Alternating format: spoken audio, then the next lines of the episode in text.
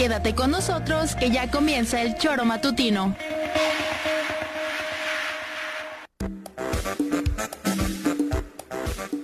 Porque somos quienes alegramos tus mañanas. Interactúa con nosotros y búscanos en nuestras redes sociales como El Choro Matutino. Sintonízanos desde nuestra página web www.elchoromatutino.com y llámanos a cabina al 777-311-6050. De lunes a viernes, de 7 a 9 de la mañana, por Radio Desafío y también por Irradia FM 103.7. Somos la mejor revista informativa del país. Somos... El Choro Matutino.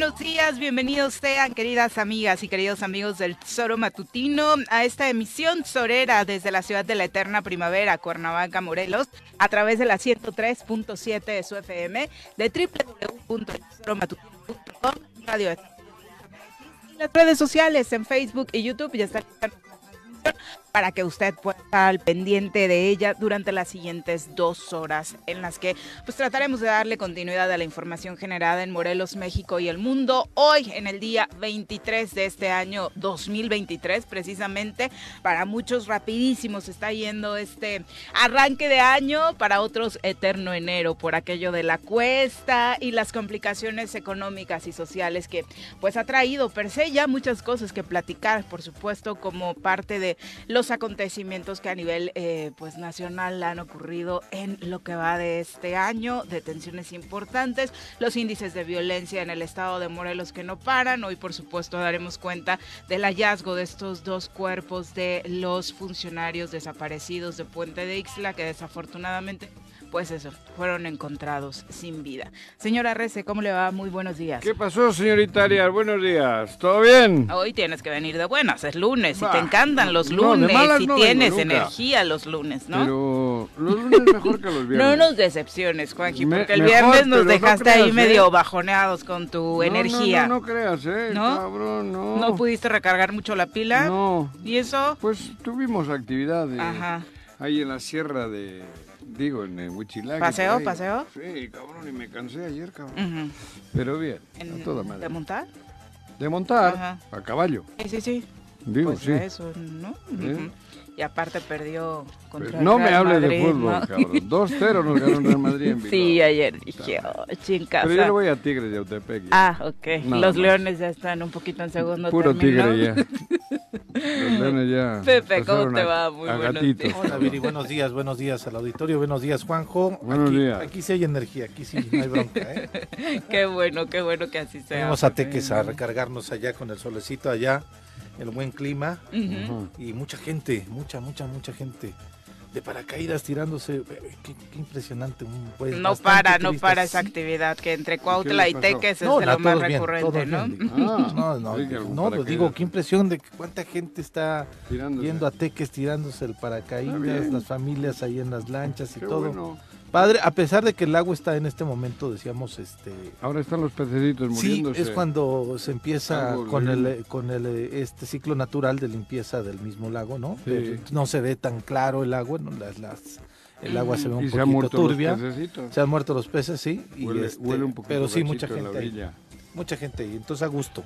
Sí. A gustito con Morelos. Qué bueno, pero pues, estas desafortunadas noticias. ¿Tú te tirarías en paracaídas, Viri? Jamás, acuérdate que en eh, Valle de Bravo, ¿te acuerdas? nos íbamos a aventar del parapente y tú y yo nos rajamos no, de último sí, momento. Yo, cabrón.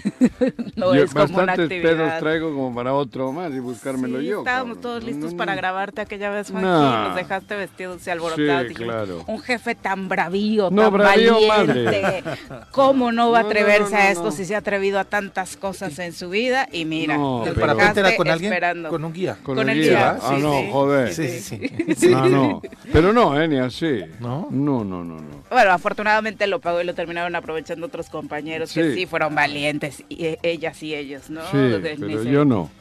En esa ocasión, pero bueno. Y el aquí con el, joder, con el difunto Aquel que se mató. Ay, con Invesga. Sí, Invesga. siempre que hablamos de esa zona de Teques, pues por supuesto nos acordamos de él, ¿no? Era de los ah. principales promotores en aquella zona. Maestro y en un de trágico, maestros en el paracaidismo, cabrón, y se mató en Pachuca. En un trágico accidente allá en un evento que, organizaba precisamente el Club Pachuca, ¿no? en el estadio. En la prueba del sábado para entrar, el, eh, para ver bajado de viernes para sábado porque fue durante el programa que nos avisaron se fue de aquí no el viernes estuvo fue el sábado nos, nos avisaron el viernes terminando el programa, Juanji. El evento era el sábado. ¿Sí? Sí, estoy segura de ello, porque nos ah. enteramos aquí en la Iba a bajar en el partido del Pachuca. Exacto. Iba a bueno, iba a bajar en paracaídas, esas exhibiciones. Y el día anterior la bella airosa le agarraron corrientes de aire y le volvieron loco ahí arriba y se mató. Es que tenía, parte de la exhibición era desenrollar una bandera del club. Uh, ajá. Y, parte de lo que Pero le estuvo complicó aquí el aterrizaje fue eso. Durante la semana, sí. Sí, estuvo acá en el estudio. Para Cuando se iba a Papachuca, cabrón. Para un hombre muy conocido, muy querido de este grupo de los lancheros, le llaman ahí en, en Teques, como parte de los grandes promotores, aparte turísticamente, ¿no? Porque se Con él habíamos quedado en que nos íbamos a aventar. Y mira. Sí. Joder, por eso te digo, no me jodas. No, aparte un gran amigo, por supuesto, a, su familia, si nos escucha, a su hijo, por supuesto, eh, un abrazo enorme, aprovechando que estamos hablando de estos, de estos temas, ¿no? Y desafortunadamente le decíamos, eh, sin vida, los cuerpos maniatados y en estado de, descomposición, fueron encontrados los cuerpos de dos funcionarios del Ayuntamiento de Puente de Ixtla, que habían sido reportados como desaparecidos desde el 10 de enero, aquel 10 de enero en el que familiares y propias autoridades autoridades del ayuntamiento informaron que no sabían del paradero de los servidores públicos Uriel N, de 36 años, quien había sido candidato a la alcaldía de Puente de Ixtla, y Nicéforo N, de 43 años, eh, regidor del PRD. El pasado 11 de enero pues fue si la propia puedes dar el apellido, presidenta de Puente de Ixtla, eh, Claudia Mazari, manifestó en redes sociales la preocupación de las autoridades municipales para localizar vivos a los funcionarios, mientras que los familiares se manifestaron en diversas ocasiones para exigir que fueran localizados con vida. Eh, se manifestaron, de hecho, en días pasados en el centro de Puente de Ixla para pedirle a las autoridades que los dos hombres fueran eso, buscados realmente y encontrados con vida. La Fiscalía del Estado informó que la unidad de la región sur realizó el levantamiento de los cuerpos y llevaron a cabo la necropsia de ley y bueno, fue confirmado precisamente que se trataba de estos dos hombres quienes fueron encontrados lamentablemente sin, sin vida. Todavía yo el viernes tuve la oportunidad de platicar con el presidente del PRD en Cuernavaca, en Morelos, Sergio Prado, para preguntarle qué, qué tal, ¿no? ¿Qué iba? Y me decían que sí, la, la, el propio fiscal había atendido a los familiares, había atendido al mismo presidente del partido, eh, que las situaciones que tenían ciertas líneas de investigación, que estaban en la búsqueda, y como de pronto eh, eh, este tipo de cosas, quienes desafortunadamente también hemos pasado por tema de secuestro, Viri, lo más conveniente pronto es bajar la información, no ser tan reiterativos para no poner en riesgo la vida de ellos. Pero por el, la forma en como los encontraron, parece que les quitaron la vida casi cuando desaparecieron. Por el estado de los cuerpos. Sí, y de Puente Dixla a este lugar de terracería, porque es una terracería, está entre los... este plantíos y demás, pues era difícil que, los pudieran localizar de manera pronta, ¿no? Por eso el estado de descomposición, la forma en cómo, bueno, obviamente los tundieron a golpes, ¿no? Este, y pues ahora le toca a la autoridad saber de qué va este el porqué de este asesinato de estas dos personas, ¿no? Exacto, dentro de lo que se sabe es que los cuerpos fueron localizados al interior de una construcción de concreto acondicionada como baño en esa zona, en este predio que está delimitado con postes metálicos y malla ciclónica, según la chicos de producción, eh, según la fiscalía, eh, eh, los agentes de investigación criminal y la coordinación general de servicios periciales localizaron estos cuerpos en un lugar que se conoce como Praderas del Lago,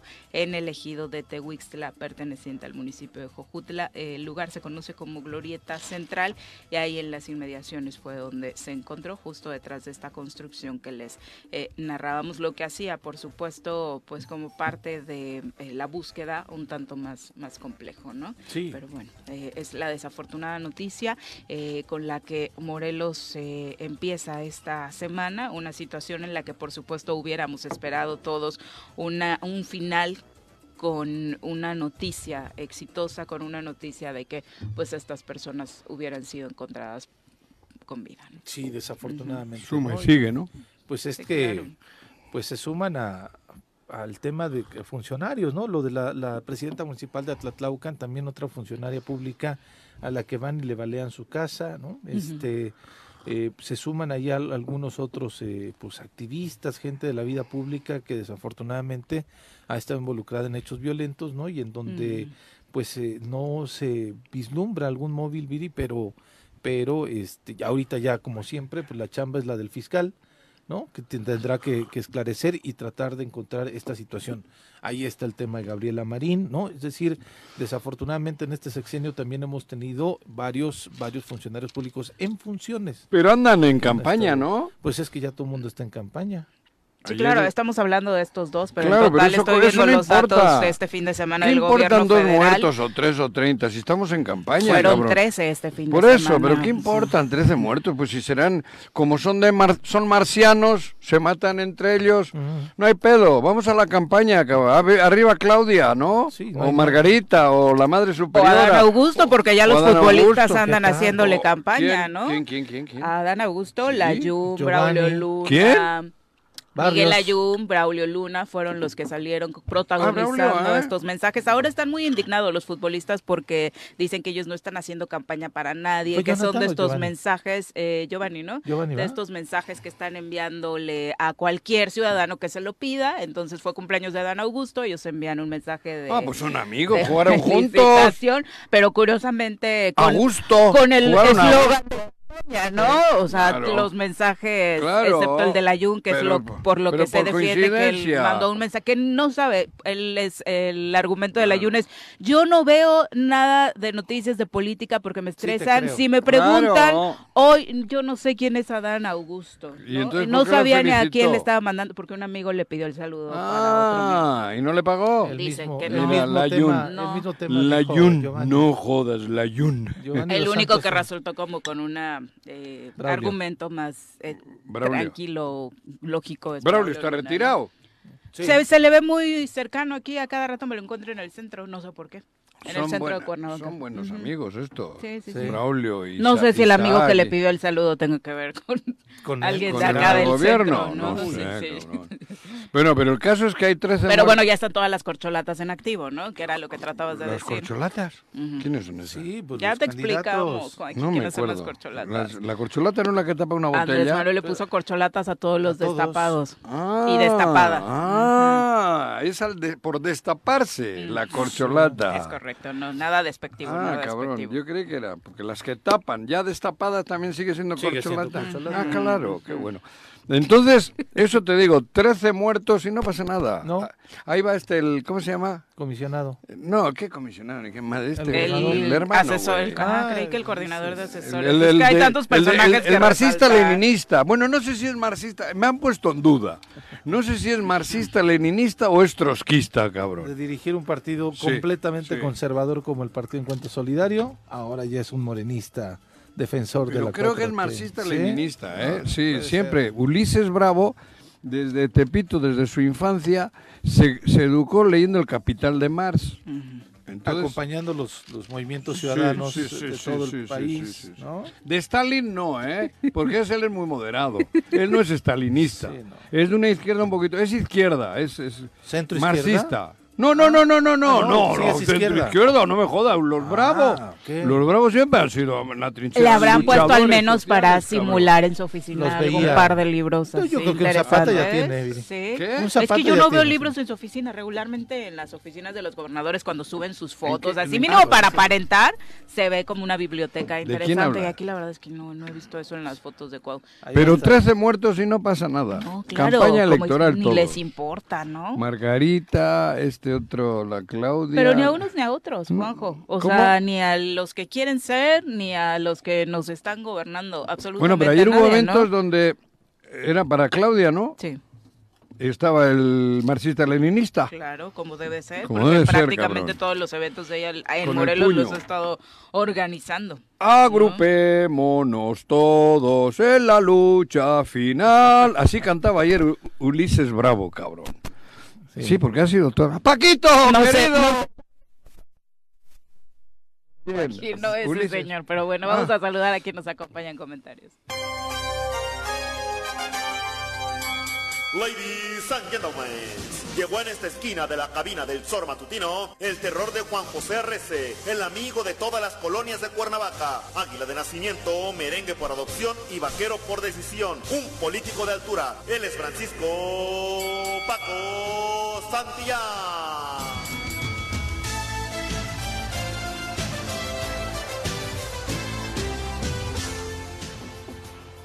¿Cómo te va, Paco? Muy buenos días. Hola, Viri, ¿cómo estás, Juanji? Pepe, al auditorio, buen día.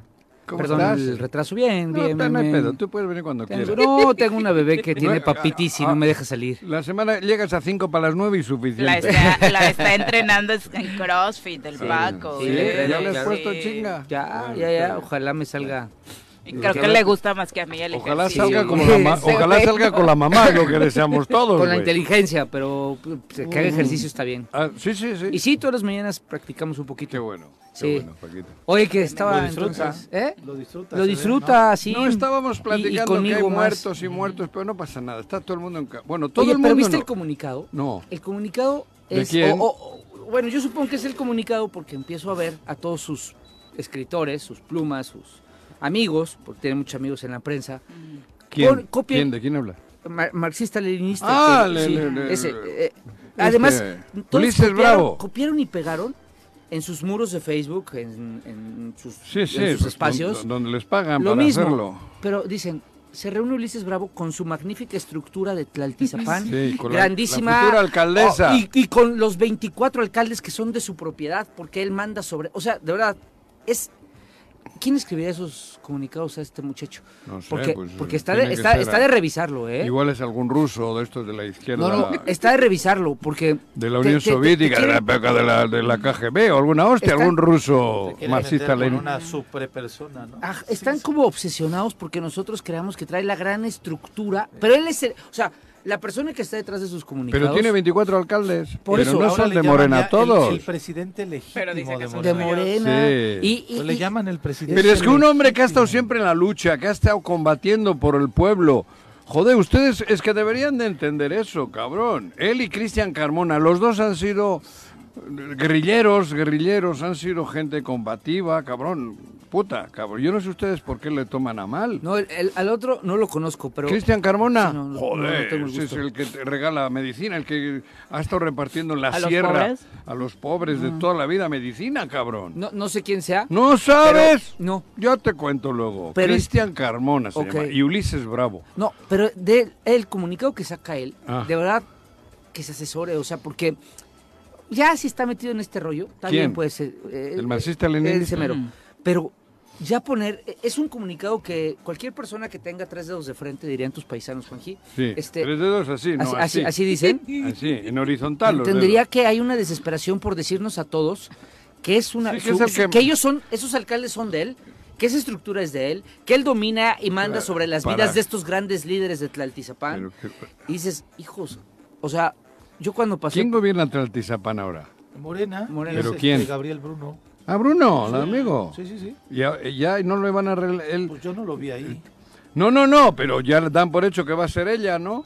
y Bruno lo está haciendo bien y Bruno puede ser ir a la reelección como debería de ser, ¿no? Sí, sí, sí. ¿Qué va a ser ah. ella quién?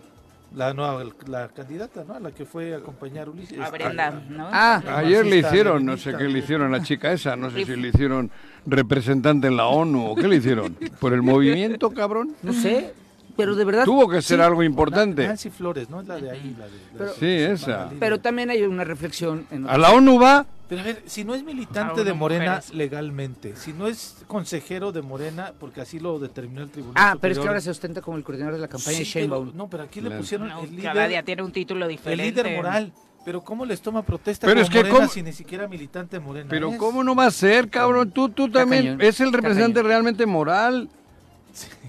¿Cuánta? Joder, yo cada vez que iba a, Nicaragua ahí lo encontraba, güey.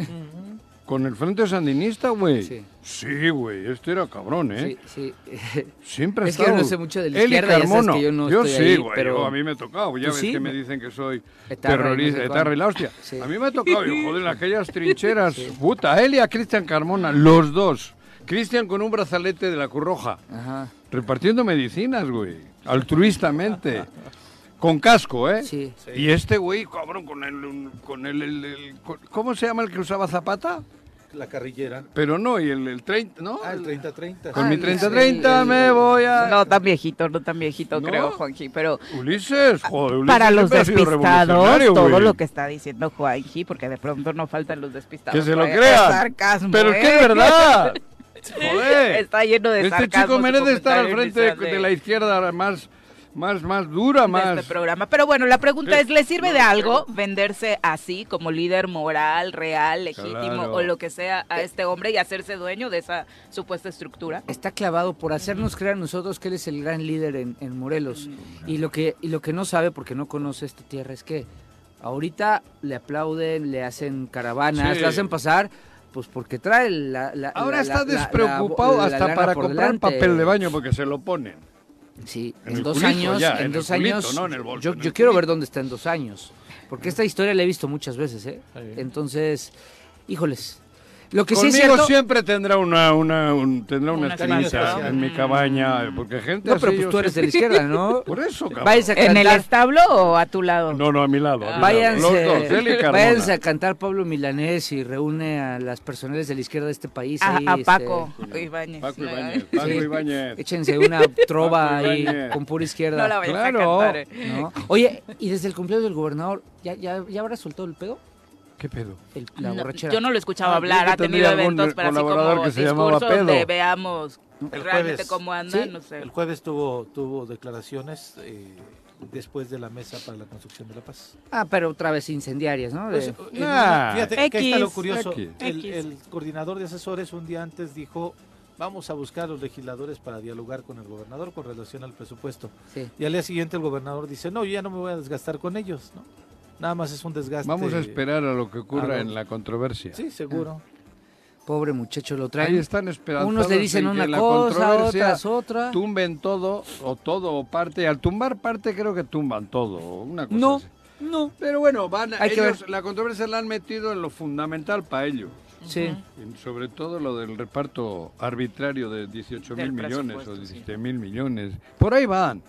Por ahí van. Pero entonces aparece, o sea, no se agarró ahora tan, tan larga la fiesta. No. ¿No? No, Oye, porque además cuatro días, yo no había venido. yo, no, yo no había venido, eh, pero pero a mí sí me pareció muy injusto lo que dijo este señor el anterior Hugo Eric. Te voy a decir por qué es muy injusto, Juanji. ¿Ah, sí? Pues porque todos todos dicen lo que aquí decimos. O ¡Ah, lo dije! decir, o sea, ya sabemos que Cuauhtémoc es un borrachito que no hace nada más que tomar. Pero 20 años después, Pero oye, ya cuando ya lo sabíamos.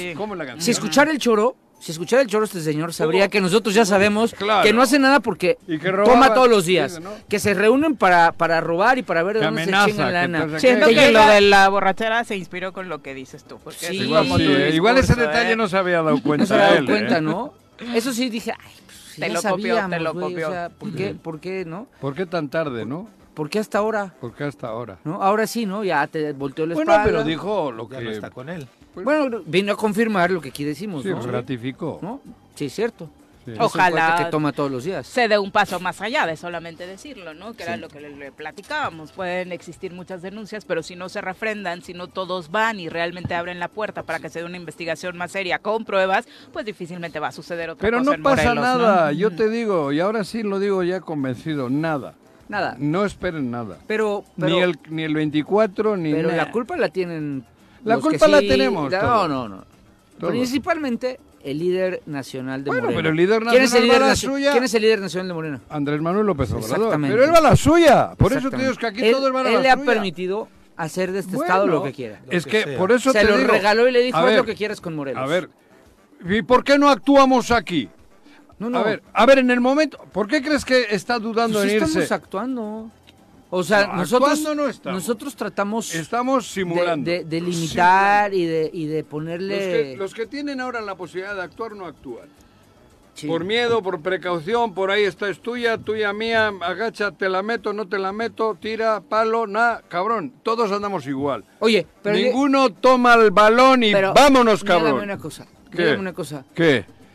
A que no te da, ¿Qué? así te, hace, te da miedito, por ejemplo... ¿Sí? Ya con el nuevo el nuevo capítulo del escándalo Sheinbaum Uriel, ¿no? Que del caso Ariadna. Ajá, del caso uh -huh. Ariadna. Sí. Que se vaya Uriel y pongan estos a su, pues a su es procurador, que, a, ver, es a su que, fiscal, a ¿Por qué ¿No crees te da que... miedo? Claro, ¿No te cabrón, miedo? pero si Te van a inventar un delito, ¿eh, Juanjo? Te lo juro, ¿eh? Pero ya lo sé, güey. Y a mí, no, Juanjo ya advirtió que no, se va de Yo ya sé, yo, yo me tengo que ir. Yo seguro, yo, yo seguro me voy a ser acusado de... Yo me tengo que ir, no, no, tú acusado... De delincuencia organizada claro. con 15 rufianes de, de tres años. Tú, acusado de Con mi kinder que tengo ahí en la casa con. Silvana y mi banda de niños, ahí me van a acusar de delincuencia desorganizada. Pero por eso te digo, a ver, ¿qué están esperando? ¿Por qué crees que no ha dejado el gobierno? Porque sabe que Porque en el momento que deja el gobierno, ahí empiezan sus Es que cree, cree que somos tontos. No, cree que somos tontos porque no, cree que no nos damos cuenta que todo esto es producto de, de que efectivamente lo que tú acabas de decir, él no se va a ir hasta que no le dejen la fiscalía Claro. y la auditoría, Ajá. tenerla segura para que para, Para que no haya problemas. claro, en porque torno va a estar su- sin fuero un rato. O sea, pero, pero cree que, Si cree no, que- ya estaría Víctor Mercado de o sea, gobernador. Es- que no sería peor, ¿eh? Digo, al Chile no sería peor, porque peor está cabrón. Ay, Ah, no. grábame esto, por no, favor. ya estamos. No, No, es no, peor este es, no, peor. Ah. ¿Tú crees que puede llegar un gobernador peor? No. Eh, siempre decimos lo mismo No, y, y nos no, la cumplen, No, ¿eh? sí, No, no. Braulio sé, Luna. no No. sé. ¿Anda en campaña? Anda en campaña, pero a Ay, favor de güey. Adán Augusto, no para ser gobernador. Ah, No, cabrón. Viri, pero yo creo que lo que vivimos Salma- hoy no va a tener precedentes. Sí, no. Y lo podemos discutir Porque en muchas de instancias. mujer, o sea, el, cúmulo de cosas que hemos visto en estos cuatro años de gobierno, yo creo que no se va a repetir. A ver. O sea, para mal. O sea, de que, de que vuelva a haber algo No, tan no, malo.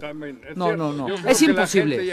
Un cuate, este cuate está basado en su popularidad, pero una persona que ya diga- deja tú lo que roba, lo que no hace, la- la- la- todo lo que le impregna de bravuconada y de poca talante. confrontación, la- sí. ajá, no, ya es que ni siquiera trabaje, que no trabaje porque está crudo, porque toma todos los días a altas horas de la noche, que tiene problemas en su cabeza muy delicados.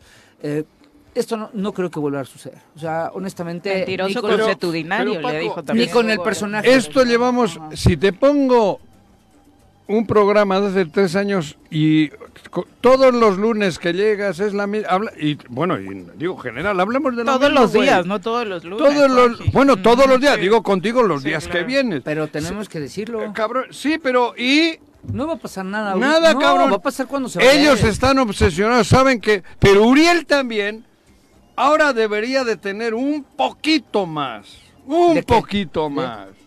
¿De? de- pues de sacar lo que hay. Porque entre que so- le- se lo van a echar, bueno, se lo van a echar, digo, en Se el lo sentido quieren que lo echar. van a... sí. Ah, de que todas estas investigaciones que están en la fiscalía Claro. darle seguimiento, Tú que decías también es que algo en lo que nos ha cosas tocado hasta de por ahí de la- alto nivel, de Hay alto una calado. delicada que llegó a la Fiscalía General de la República, la mandaron para acá, una investiga una carpeta. Pero las carpe- por eso te digo, a eso me refería. Los diputados también, si tienen la fiscalía, si tenemos una fiscalía autónoma. No, pero además si 15 tienen pruebas, pues, ¿eh? si tienen pruebas. Y si esos no, tres juicios. a comérsela Sí. todos y ya dejémonos de jaladas. Sí. Porque si no hay, también vamos a callarnos, cabrón. Solo porque sea borracho o porque ande de pachanga no es delito, tengo entendido. No, espérame. Pero, Espérame. ¿Qué? Espérame. ¿Sí es delito? No, no es delito, pero sí son faltas administrativas. Ah, sí, bueno. A ver, quiero que el público que nos escucha, que digan una persona que gana 100 mil pesos mensuales, no, lo nominales, no, nominales, pero, a lo que, no llega a trabajar cuatro de cinco días a la semana. No, pues ya lo hubieran Ya lo hubieran despedido a quien nos escucha, no gane 100 mil, ¿qué, sentirían? no, no. Cualquier obrero. ¿Qué sentirían poniéndole a una persona que gana 100 mil pesos a la semana y trabaja dos días de, de, seis a la semana? y, de esos dos días que trabaja, trabaja tres horas, ¿eh? Tampoco le echen tanta Pero tengo un gran equipo que responde por mí. No, y el equipo es una nulidad también, o sea, no, no hay que decir la verdad, ¿no? Pero... Es lo que te digo, Paco. Hablo así de... ¿Qué pasa? Todos estamos aquí guardándonos las cartas. Sí. ¿Y el pueblo y Morelos qué? Morelos no está para muertos, 14 muertos, 15 muertos, 18 muertos, 12 muertos. Son seres humanos. Hay gente, ayer, aparecieron dos cadáveres De, un, de, un, regidor y de un candidato, ¿no? ¿Qué era? Candidato, sí, Joder. Y no pasa nada, es lo más cotidiano. ¿Cómo quedamos 13-0. Y volvemos a decir lo mismo, este evento del regidor y su ayudante en cualquier otro sexenio hubiera sido un escándalo, hubiera sido motivo de que hoy el gobernador estuviera no solo en tela de juicio en la opinión pública, sino también con un seguimiento muy puntual acerca de su estrategia de seguridad nula, que todos sabemos que es nula. el dinero que invierten en medios de comunicación está siendo utilizado para eso. Para que ni siquiera la opinión pública le critique. para que no haya ninguna opinión sobre el tema, es eso, y que me digan a mí los compañeros de medios si no tengo razón, cabrón. Me ven por ahí y ni me saludan. Qué bueno, cabrón, no le quiero saludar a ninguno. A ninguno, cabrón. A ninguno de ellos. ¿Es verdad, güey? Sí, sí, sí. No, me hacen, güey. ni me saludan. Pues qué bueno, cabrón, me hacen un favor. Mm. Están echando a perder el Estado por un plato de lentejas, de todas formas ni te saludaban. ¿Eh? De todas formas ni te saludaban, Siempre nos han visto como feito. pero a mí eso me fortalece. Es inspirador. Sí, te inspira, cabrón. Pero, lo que ¿En serio, eh? Sí es cierto que parecemos disco rayado, pero lo que sí es que no dejamos de decir las novedades. Claro. lo que va, las nuevas disque estrategias de estos. Ahora el tema fiscalía con Ariadna, pues o sea, tampoco, o sea, porque, o sea, el caso Ariadna. El caso, con Ariadna. Eh, o sea, sale, sale el diputado este, ¿cómo se llama? El que se siente Flores. a decir una sarta de Arturo Pérez Flores. O sea, piden ah, diputados la destitución de, todos los Arturos andan de aquel lado creo, como si no supiéramos como si no supiéramos que este pobre muchacho está entregado pobre muchacho? el diputado este Está, ah, sale a declarar porque está entregado a Cuauhtémoc y a Cuauhtémoc le urge que quiten al fiscal porque ya le están pidiendo que se vaya a Ciudad de México a hacer campaña y le urge irse porque además aquí ya esto es una olla express y, pero no se va a ir si no le entregan fiscalía. Y ojalá esa energía con la que pide la destitución del fiscal la pidiera para exigir justicia por estos muertos que estamos teniendo día con día en Morelos. Yo no lo he escuchado a ese diputado hablar y exigir eh, que mejore la seguridad en Morelos. Nada más sale para lo mediático y nada más salen cuando les conviene y nada más salen cuando les mandan porque ellos son parte, así como tienen un, unos esbirros mediáticos, tienes birros políticos que no hacen nada, pero como tienen la tribuna, como tienen la tribuna, les el micrófono y ahí es donde salen a decir lo que les conviene.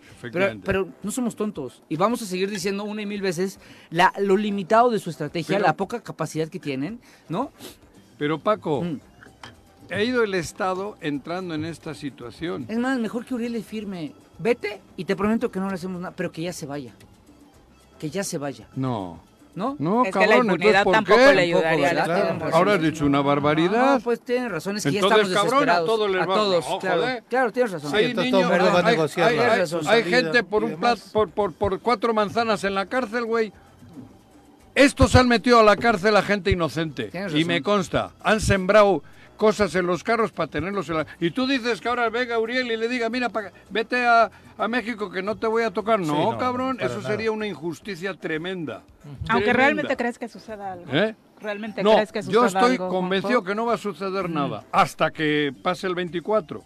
Después del 24. Después, hasta el 24 olvídense. Vamos. y si se acomoda, ajá. Podemos ahorita, si hubiese la fórmula de parar el programa hasta un día después de las elecciones, no pasaría, sería lo mejor. No gastaríamos nada, tal, pero no hay forma, ¿no? Porque es año pues y medio, ¿no? Pero si yo tuviese esa varita mágica, decir, mira, quietos, y mañana despertaría como esas películas de los que van al, espacio, ¿no? Que les meten en un tubo. Y... Como interestelar. Aquí nos meten el tubo, no en un tubo Pero es lo que te digo, no va a pasar nada y te lo aseguro. Ahorita escúchenme y pónganlo esto el día siguiente de la elección. No va a pasar nada de aquí a entonces, porque somos todos unos uleros. Pues Sin duda. No sé si uleros, pero lo que decía Paco, ellos creen que somos tontos. Al final se, los estamos, se los estamos demostrando porque no está pasando nada. Eso te estoy diciendo. Joder, cabrón. Fíjate a qué extremo que un combativo como Paco está diciendo, mira cabrón, con que se vaya, suficiente. no, no señor. Sí, es que ya estamos, sería... ya estamos hasta la madre, güey. Sí, güey, pero, pero, hasta, pero por eso les estoy pidiendo a los que tienen la, la, oportunidad de hacerlo, los 15, a los 15 diputados, ¿sabes qué les van a hacer con el tiempo? También te digo, les van a quitar a tres o a cuatro les van a, ya andan, andan desesperados. El Cristian Carmona ya anda queriendo comprarlos. Oye, dice aquí Julio Yáñez escribió. te manda saludos. Dice saludos a todos en el estudio, Viri, don Juanji, Pepe y a mi gran amigo Sayo. Como siempre, muy entretenido escuchar los comentarios políticos muy atinados. Tengo una pregunta, Quiniela. ¿Le autorizan la licencia a Cuauhtémoc en el Congreso? ¿La licencia de qué? ¿De manejo? si se llega a ir. ah, pues, si no se va a ir. Esa, esa Mira, ese es. Pero él dijo que sí quiere. ¿Eh? Que sí quiere. Esa no es el. Él. Quiere, el, porque él tiene el acuerdo. Quiere Claudia y quiere el, señor presidente. Lo quieren. Pero él dice, oye, pero a mí quítame al fiscal. Eh, Ese es el. Dos cosas. Y ya me consta eso, ya me lo han y déjame dicho. poner a quien yo quiero poner. Son dos cosas. No, no, no. No. De gobernador sustituto. Víctor Mercado. Por eso, pero no es solamente. Ah, no, solamente claro. Por eso tiene el pedo. Y los votos del Congreso no. Congreso. Lo delicado, mira, no es si consigue los votos para la licencia. La licencia, a, mi amigo. a, mi, fiscal. A mi, fiscal lo pone el gobierno federal. Tú, Quiniela, dirías que sí le aprueban la licencia. Es que si no se le aprueban la gana jurídicamente, ¿no? Tarde o temprano la gana jurídicamente. es la respuesta a mi querido Julio. El tema no es ese, el tema es si tiene los votos para poner al gobernador que quiere poner claro. él. Ese es el tema. Porque a Juan Salgado Brito lo tumbaron, ¿eh? Sí, cuando, Carrillo Lea, que era el candidato, Carrillo Lea, que era el candidato natural a ocupar la gubernatura. Ya iba a tomar posesión un día y el Congreso lo tumbó. Sí, lo es correcto. Y ponen a Jorge Morales. Y ponen a Jorge Morales Barut, que no sé qué era en aquel entonces. El presidente del PRI. El presidente del PRI. Ándale. Sí. Imagínate. Que era el derecho de silla, o sea, en ese momento. Y, ahora como, si pusiesen al presidente Morena... ¿Quién pues es? no hay. No hay, güey. Hay mujeres. Al, al legítimo, ¿no? Al legítimo. Solo con lo de legítimo no le, no le alcanza, güey. Pero tiene un montón de títulos, ¿no? Marxista mm. Coordinador de la campaña de Sheinbaum. Bueno, ah, pero señor de 24 fíjense todo lo que estamos hablando uy, de, uy, uy, de, la estructura de Tlaltizapán. Que lo único que tenemos seguro es que todos estamos inseguros. Sí, y estamos dejando pasar de largo esa insinuación que también hacía Hugo Eric, ¿no? Respecto a que también está por allá chantajeando de si no me dan lo que quiero, también me puedo ir a otro partido. Es que siempre es parte de lo que se sabe, según desea Hugo que está Ay, también, ¿no? A ver, cuando Juanji andaba metido ahí este, bien feliz, claro, pues, ¿quién lo protegía? ¿Quién protegía a Cuauhtémoc Blanco? El PRI, ¿quién protegió con todas sus letras a Cuauhtémoc Blanco? Ah, ya, Osorio en la alcaldía. Y, en la alcaldía. y, a quién? ¿Sabes por, por, eso dije, a Chong? Por mi hijo. ¿Y a quién? Por Iraucha, okay. fíjate, cabrón. ¿Y a quién? No, es que mandó pelón. ¿A quién traicionó? ¿A quién fue el primero que traicionó Cuauhtémoc Blanco? A Osorio Chong. Cuando se va a hacer campaña con Morena. O sea, políticamente sí, pero hablando, ya había perdido el poder Osorio. No, no, pero a ver, a ver, últimamente... Oye, y le fue a hacer campaña la primera a su tierra, ¿no? Empezó a venir algo haciendo proselitismo claro, o sea... ¿Cómo era aquel...? Que en tiempos libres de la alcaldía se iba todas las tardes... Un ¿Tú, diputado... tú anduviste por allá en claro, ¿no? Tú lo sabes mejor que nadie. El primero que salió... No. no. Sí fuiste una vez, ¿no? ¿no yo fui a Veracruz. Ah. Cuando, le, cuando le íbamos a hacer el juicio político a Blanco... en un jet privado. Y llega la suspensión de la Suprema Corte para impedir el procedimiento. Tú estabas ahí metido, no te hagas, Juanji. Era cuando hablabas, abrazabas a Cuau en la peda todos los días. Bueno, ahí te bien Yo no he tenido una peda con Cuauhtémoc y él se enojaba porque yo me iba a las 6 de la tarde. Bien hecho. Disculpa. Bien hecho, muy prudente. Por eso te corrieron. Te lo hace. No, no me corrieron me fui. Por eso te corrieron. No, ok. Yo puedo decir con la cabeza bien alta que yo me fui. pero tú te acuerdas de ese momento. Yo me fui. Políticamente. Porque no, todo. tema personal. Pregúntale a Víctor Mercado. No, no Juanjo. No reconcíliate. No, Víctor. Yo me voy, cabrón. No tu tema personal. Ah, ah, del político. Tú sabes que eso pasó. Tú sabes que el primero que protege a, a Cuauhtémoc se llama fue ese grupo. Osorio. Bueno, Osorio no, no fue PRI, Osorio. Osorio, Osorio porque traía un problema con Rodrigo Galloso. Niégame, pero niégame, niégame que se llegó, niégame que se llegó a pensar. No, pero fue Osorio. Escúchame, que Cuauhtémoc iba a ser, iba a ser candidato del PRI. ¿Quién? Cuauhtémoc. O sea, si era PRI. Y el coqueteo, y niégame, el Y niégame que Cuauhtémoc se reunió con los diputados locales del PRI. Ah, no sé, yo no. no, sí se rodeó. Sí se sentó. No, diputados federales, sí. Y locales, locales también. A ver, sí, para pedir que no votaran el juicio político. Yo te digo cómo era. para En aquel entonces yo proponía Morena y Sanz propuso PES con esta chica regidora. Gretel. Con Gretel. Yo decía, Cuauhtémoc, vamos con Morena. Porque yo con el pez no tengo nada, ni, ni la pecera al cabrón. Pero al final, Sanz, Gretel y tal, le, llevan con el pez y lo hacen pez. Con Hugo Con Hugo que yo nunca fui del pez. Así fue. No había otro, no había otra opción. Era o Morena, que él no quería, Cuauhtémoc nunca quiso, porque él nunca quiso y nunca quiso Andrés Manuel, nunca, si hubiese grabado yo en aquel entonces lo que decía el del Andrés Manuel, seguramente hoy, bueno, estaría en la misma situación. sí, pues ya hubiera en la misma. Por eso, entonces, y con Osorio Chón, Osorio Chón traía un pedo con Rodrigo Galloso. Sí. Y en aquel entonces yo fui a gobernación y dijo, hay que partirle su madre. Sí. Al PRD, a Rodrigo. Ajá.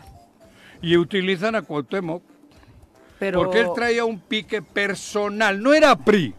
Así de claro te lo digo, no era PRI. No, no, no, en serio, Paco. Sí, te creo. No era PRI. No, pero ese acercamiento Era Osorio y un pariente suyo que era diputado, que hizo todas las obras aquí con Rodrigo. ¿Cómo era aquel diputado, güey? González, no era? De, Hidalgo. Era un, el nieto de un exgobernador de Hidalgo. Ajá. Esos, ahí tenían toda la trama. Y Cuauhtémoc se cuela en el pez. Hugo Eric le da todo Hugo Eric le consigue ser, candidato, a gobernador aquí. Hugo Eric le consigue porque fue contra J. Cole, porque J. Cole quería a Rabin y yo pasé información de lo que era el clan. Sí. Y aún así Hugo Eric ganó. Porque el que ganó fue Hugo Eric, la candidatura, el Estado, que todavía lo tienen, porque pactaron hasta esta. La del 24. La del 24. Ah, y esa la negocia Hugo Eric. Con Andrés Manuel directamente, ¿eh? Yo estaba en un, en un, en un restaurantito fuera. Y Hugo Eric, J. Cole y Hugo Eric, J. Cole peleaba por Rabin y Hugo Eric por, por Y obviamente los eh. intereses de, de, Andrés Manuel para sumar votos, porque en otras ocasiones había perdido por pocos, le, acuerda lo que... Y Rabin se prestó, dijo lo que usted me diga. No, bueno, se prestó, no, fue disciplinado. Lo que usted me diga, bueno, eso se prestó, digo, sí, Esa disciplina en partido se agradece siempre, ¿no? no, bueno. Pero para, a nivel partidista, pero a nivel fuera, pues sí nos hizo un daño. Por eso. Así fue en ese entonces. Y de ahí para acá es porque todavía tiene el acuerdo, todavía ¿Hugo Eric? queda. No, Hugo Eric ya no. Ah, se le depositaron este, este al gobernador. Este güey tiene el acuerdo de hasta el 2024. Bueno, pero volviendo al tema, la quiniela, la quiniela que ponía Julio es que no hay forma de frenar el tema de la licencia. Si no se la dan ellos, la va a ganar jurídicamente. El tema es que está alta la vara. Sí, la gana jurídicamente. ¿Pero en cuánto tiempo? Ya. No te pues, con sus palanquillas, sí, dos, tres meses, dos meses, ¿eh? Porque acuérdate, ah, ay Juanjo, por eso recordaba esa época. Consiguieron una suspensión en 10 minutos de la corte. Sí, eso era Juan Pablo Ojeda. No, bueno, fue Osorio Chong. No fue Pablo Ojeda y Cipriano por eso se enojó. Pero Pablo Ojeda era el este, intermediario. Pero bueno, pero fue Osorio el que lo pidió y eso porque la corte no es de Pablo ni de, aquí de los locales. Pero sí tenía sus buenos. Habla, habla gobernación. Sí. habla gobernación. Pablo federal. Si habla gobernación le dice, "Dale la suspensión de inmediato porque están por votar el juicio político de los diputados." En ese momento se la se la otorgaron. Bueno, pero Paco, pero a lo que voy Hablamos de todo esto y el y qué hemos mencionado de Morelos. De dos millones de habitantes. Todas las decisiones allá en la y Ciudad muertos, de México. Pero y más las decisiones en la Ciudad de México. Claro. Las decisiones políticas de nuestro estado. Hoy no pintamos. ¿Quién ha mandado señales para destituir al, al fiscal? México. Sí. Todo el ataque viene de México porque aquí no han podido, por ineptos además, y porque no tienen por qué moverlo, ¿no? Porque está dentro de la ley. Entonces está, recurren, le dice Cuauhtémoc a Sheinman y al otro y al otro y al grande le dice, ¿quieren? Pero me quitan este güey porque si no igual me empina en sus palabras, ¿no? Entonces están obsesionados porque mientras no quiten al fiscal, este no se puede mover. Por eso yo le diría al fiscal, dale ahorita el madrazo, cabrón. Si tienes. Dale ahorita, cabrón. De todas formas, van a hacer lo imposible por quitarte. Así es. Ponle un madrazo, cabrón. ¿Sí? Ponle el madrazo, digo, madrazo legal. Legal, sí. Ayuda a Morelos. Los elementos cabrón. Seguramente te vas a hacer más fuerte si le dices al pueblo morelense qué tienen de gobernador que si te callas, porque al final le van a vacunar. Porque están obsesionados, porque necesitan. Es están ¿Cómo le llamas payaso cilindrero? ¿Qué o qué? Eh, mono, cilindrero. Eso, cilindrero. Bueno, nos vamos a nuestra primera con todo pausa. a los monitos. Ya son las 7 con 44. El cilindrero no tiene, no. El monito, ¿puedo compararlo? 7 con 50 de la mañana. Eh, saludos a todos los que están al pendiente con sus comentarios. Ahora le damos voz a todos ustedes. Por lo pronto, saludamos con muchísimo gusto a través de la línea telefónica al diputado federal por Morena, Jorge Toledo, a quien recibimos con muchísimo gusto. Jorge, ¿cómo te va? Muy buenos días. Hola, Viri, buenos días. Buenos días a ti, a tu auditorio y a todos por allá en cabina, Paco, Pepe, Juanjo. ¿Qué onda, Paco? Un abrazo. Digo, Paco, Jorge, Paco está aquí enfrente mío. Tú disculparás, es la edad, es la edad, Jorge, eh, pero bueno. La demencia senil. Ajá.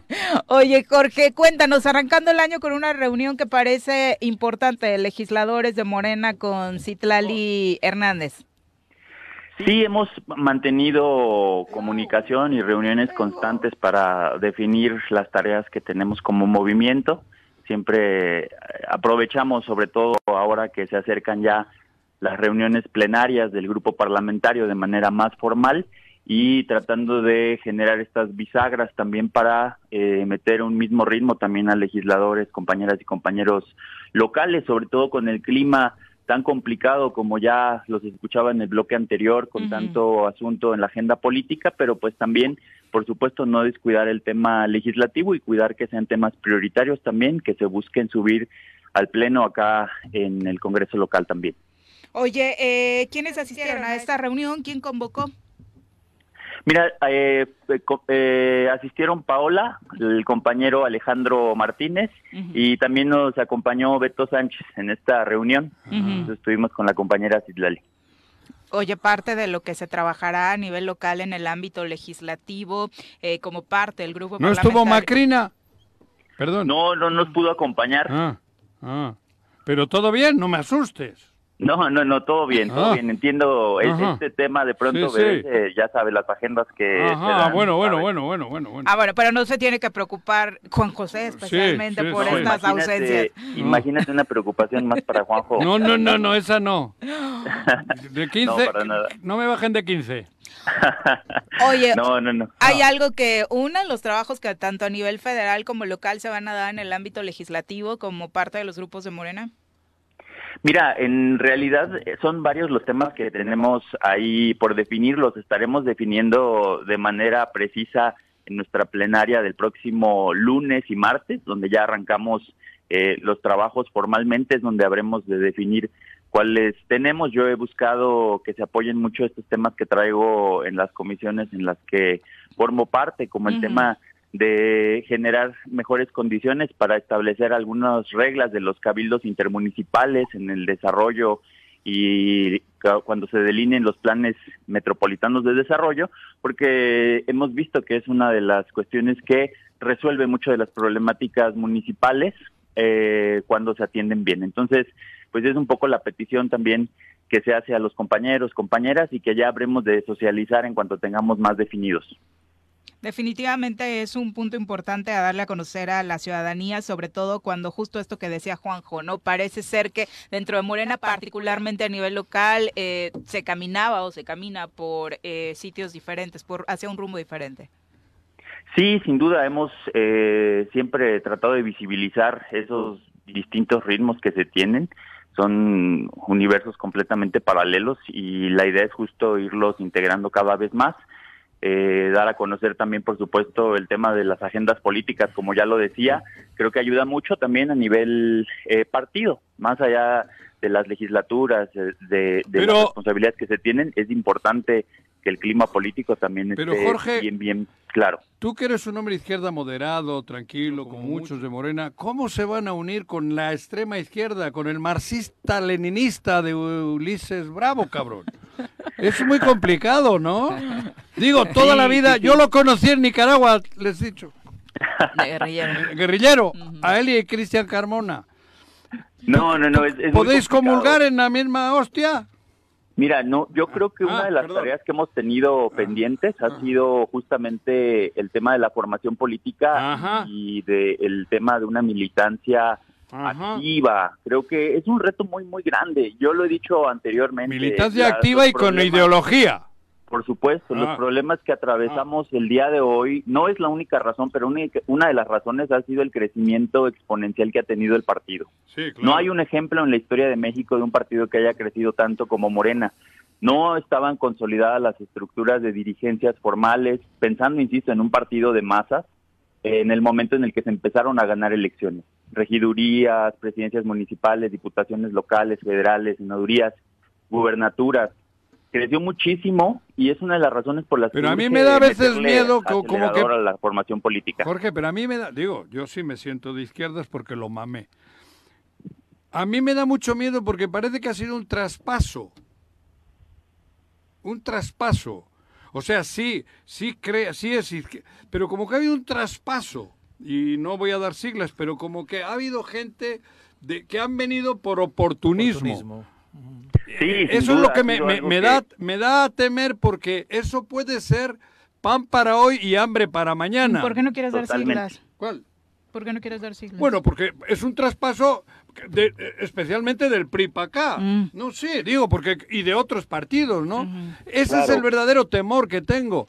Que después de que Andrés Manuel deje de ser quien es, a mí me parece que hay mucho. Que esos grupos se queden mucho virus dentro. Digo, a eso te digo, ese crecimiento tan masivo como partido, ¿eh?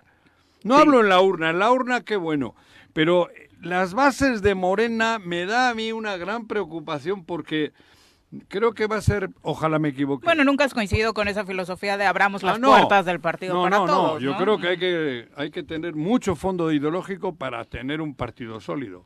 Perdón, Jorge, te lo digo porque sé que tú entiendes y compartes. Que es tu monólogo, ¿Y, por qué no voy a hablar, cabrón? Porque, es entrevista. Por eso, pero le estoy entiendo perfectamente el contexto, entiendo a lo que te refieres. Ha habido ejemplos, digo, a mí siempre me cuesta trabajo comentarlo porque es una cuestión que hablar en, un espacio como este con situaciones tan tan específicas eh, no quisiera pecar eh, tampoco de pues la confianza que nos da la razón, la historia, los resultados, pero nosotros hemos tratado de ser congruentes con esa parte y exponer esos escenarios. Siempre a la dirigencia, tanto a Mario Delgado como a Citlali, les hemos hablado, por ejemplo, de que no pierdan de vista lo que sucedió en Cuernavaca, por ejemplo, para la capital, ¿no? El tema de que Morena no gobierne la capital el día de hoy es producto de una imposición, de una candidatura, de un personaje que eh, quería hacer una campaña bajo una lógica de la vieja política. Y, el presidente... Creo que una de las de la confianza más grande que podemos tener en el movimiento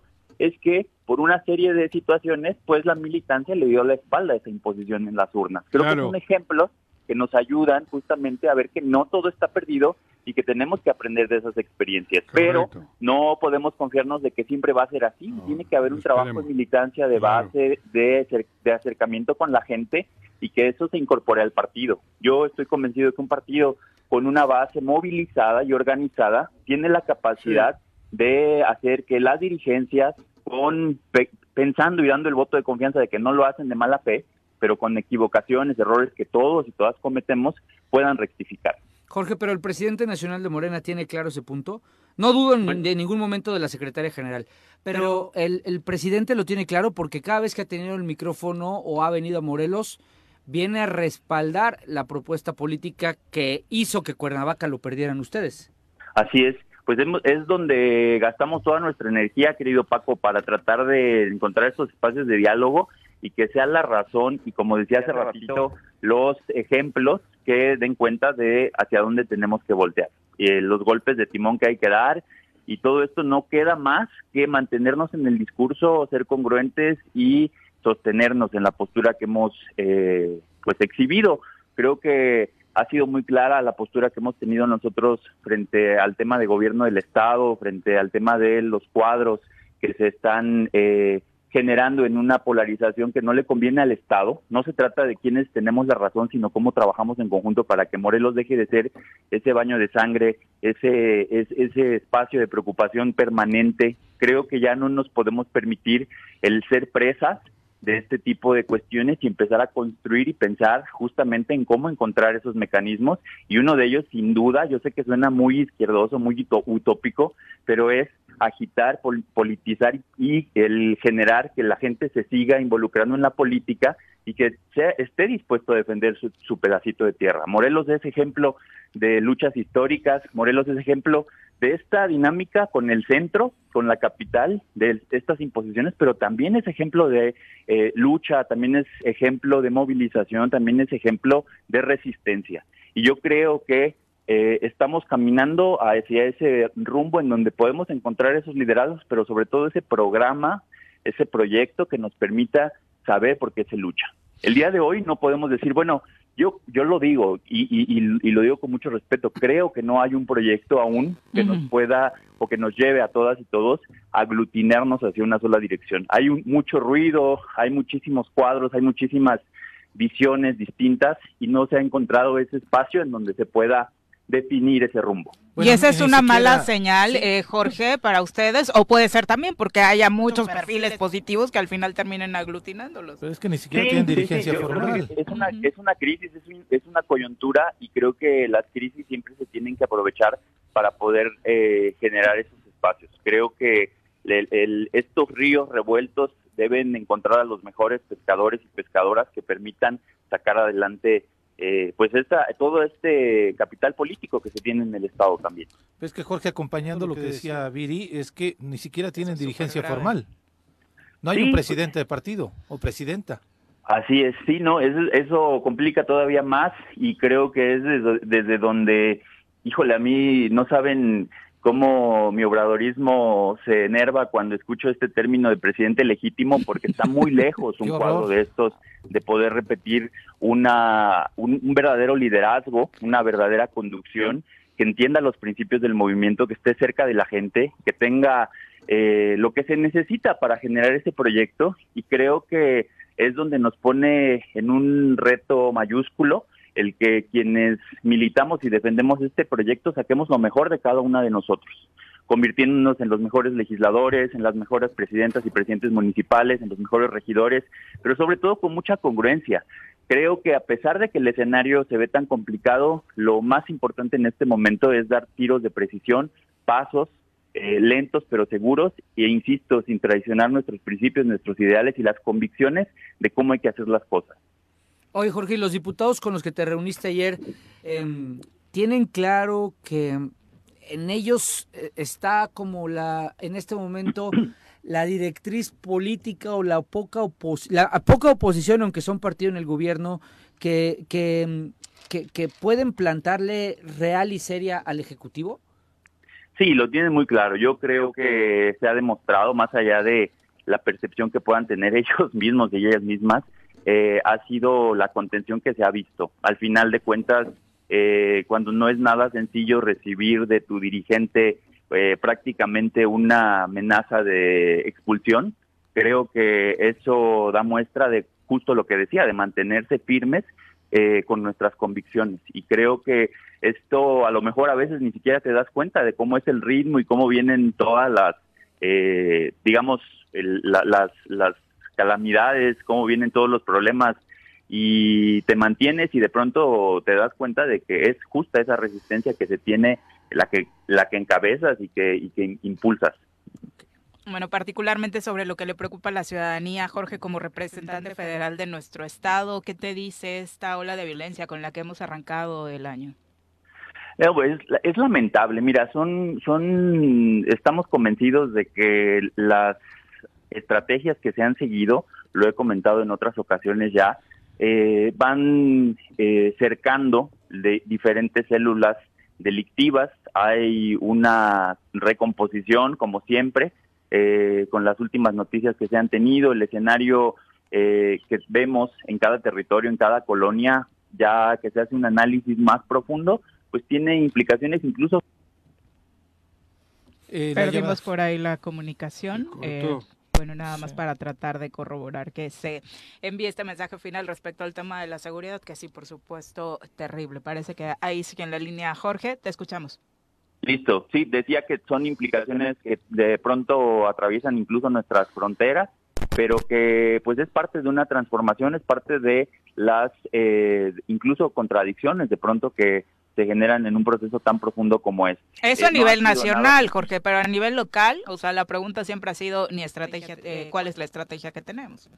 No, bueno, es que, insisto, creo que en el tema local hemos tenido que batallar desde siempre con esta lamentable tarea pendiente que tenemos.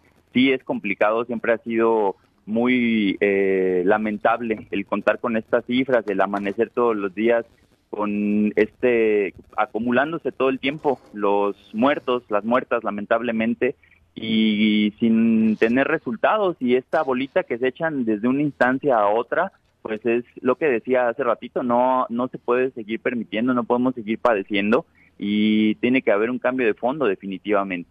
Jorge, y aquí hemos comentado, yo lo he comentado en su día, ¿no? Que a mí me parecía viable que una chica, una mujer como Claudia podía ser una buena presidenta del país. Lo dije en su día y creo que todavía mantengo esa, esa opinión. Pero cabrón, viendo aquí quienes le hacen el caminito, da miedo, cabrón. O quienes se han asumido como coordinadores, ¿no? Por eso a eso me refiero. Ya no sé qué pensar. Mira, es un momento en el que no hemos... ¿O quién va a ser? No hemos contado en la historia con una situación como esta en donde haya tantas posibilidades de que la izquierda refrende la presidencia de la República. Sí, por eso. Y quienes están levantando la mano para asumir esa importante tarea, evidentemente arrastran el interés de sumar equipos. Yo te puedo decir, lamentablemente, y a riesgo de pecar de ingenuo y, o de atrevido, te puedo decir que todos tienen, los equipos están pretendiendo formarse en los equipos de los tres punteros al menos. Y eso es muy lamentable porque repetimos una política de simulación, pero solo el trabajo de base, de convicción, creo que es lo que va a salir adelante. Yo te puedo decir que no te preocupes por ah. esa parte, porque el tema de formarte en cada fila implica además mucho trabajo de fondo que no sé si todas y todos estén dispuestos a hacer y sobre todo si entiendan para qué están formándose en cada fila. Sí, pero por eso te digo, pero yo ahora sí me, formo, me da taquicardia, cabrón. Sí, bueno, es, es un tema que a nosotros nos la verdad. también mucho ruido, pero pues no, no queda más que entrar a las tareas de, de esta organización y, y, buscar siempre que estén los mejores cuadros. Ajá. Pues ojalá sí sea que realmente sean los mejores cuadros, sobre todo en el estado de Morelos, que nos importa de manera, eh, pues obviamente por la cercanía, ¿no? Eh, por vivir aquí y por la situación que hemos estado enfrentando estos últimos años. Muchas gracias, Jorge, por la comunicación. Gracias a ustedes, saludos a todas y a todos. Un abrazo. Gracias, gracias. Buenos días. Que en el escenario que hablábamos ahorita, que le preguntan al mismo Jorge sobre la violencia y cómo ha estado nuestro estado, Hoy este Morelos Rinde Cuenta saca los eh, números de oh. cómo concluimos el 2022. De, terror, ¿no? Primer lugar en secuestro, primer lugar a nivel nacional en despojo, primer lugar en robo de banco, a banco, primer lugar en violación. Segundo lugar en robo de vehículos, 4.359 vehículos se robaron en el 2022 en el estado de Morelos. Nada más. Tercer lugar en feminicidio. Tercer lugar a nivel nacional en robo de autopartes y cuarto lugar nacional en homicidio doloso. Y los delitos que aumentaron respecto al 2021 fueron feminicidio, secuestro, robo a banco, violación, homicidio doloso y robo a vehículo. Estamos terminando en 1, 2, 3, 4, 5, 6, 7, 8 delitos.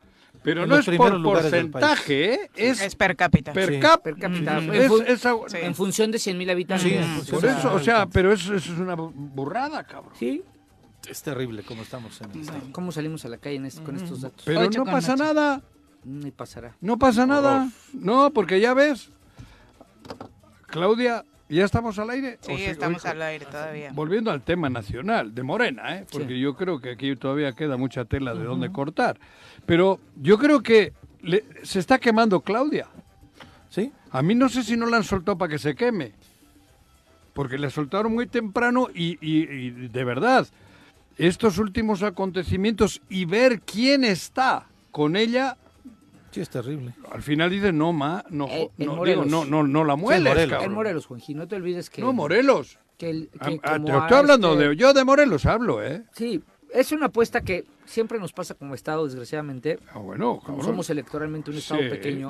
Claro. Ah, pueden sacrificarnos, claro, lo digo entre comillas. Por eso hablo de los morelenses. Y, con el dolor que nos genera a nosotros, los que vivimos aquí, los que aquí queremos vivir toda nuestra vida, pues es, es, es triste porque pues valemos un pero ella no un millón y medio de votos. Pero Claudia no, no crees que se ha quemado incluso más que no solo en Morelos ah no el tema del metro ayer otra vez un, feminicidio que trasciende todos los feminicidios por supuesto ¿No son está más tranquilo Marcelito va tranquilo, sin hablar, sin meterse en rollos aquí en Morelos, ¿no? ni en Morelos ni en ningún sitio. Pero, pero sí veo muy acelerada. Coincido, Claudia está como muy, muy, muy acelerada. Demasiado adelantada, ¿no? No sé si quieran que ya la nombren la candidata. Pero este, no este lo van a hacer. No lo van a hacer. Sí, de fuera la estrategia parece equivocada. Yo creo, porque es demasiado prematuro tanto, tanto, tanto sacar la cabeza porque al que le están dando palo es el primero el que se la corta. Todos los días.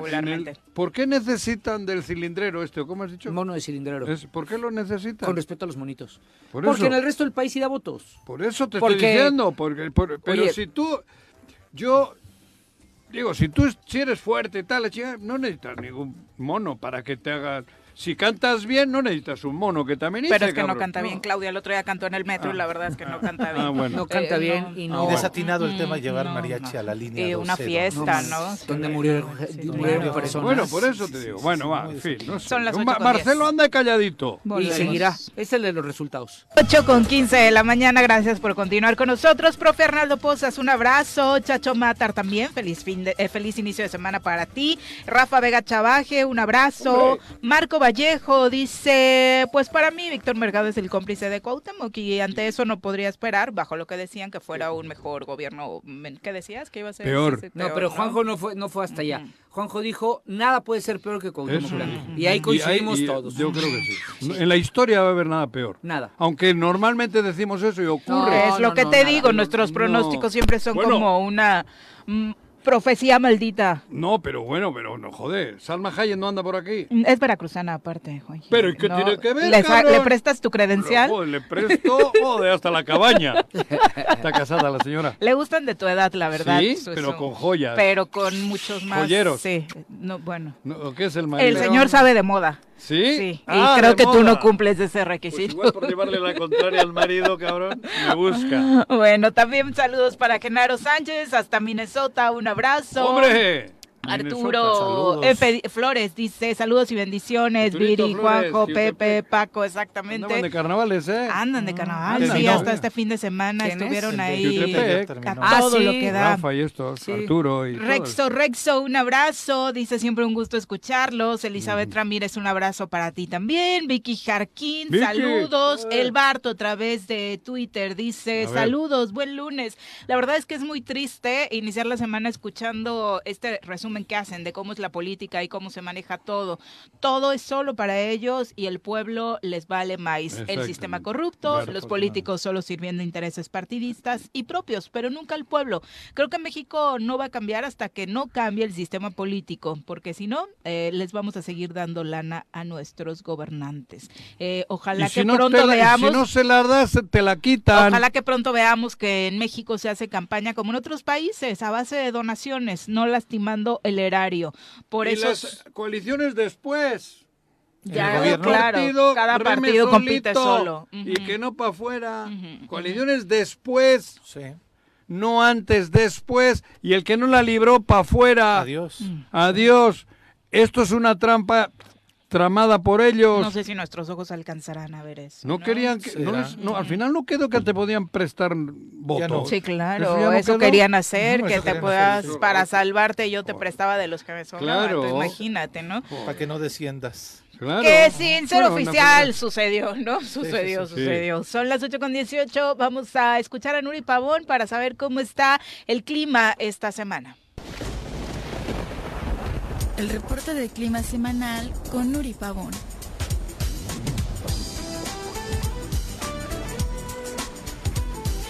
Querida Nuri, ¿cómo te va? Muy buenos días. Hola, Hola Viridiana, muy buenos días, un gusto saludarte, también un saludo para tus compañeros y por supuesto el auditorio deseándoles un excelente inicio de semana. Igualmente, cuéntanos qué esperamos esta semana respecto al clima. Sí, vamos a seguir con tiempo estable. Ahorita estamos teniendo lo que es el paso del sistema frontal número 26. Está localizado al norte de la península de Yucatán. Su masa de aire frío está abarcando principalmente la zona del noreste y parte del oriente de la República Mexicana.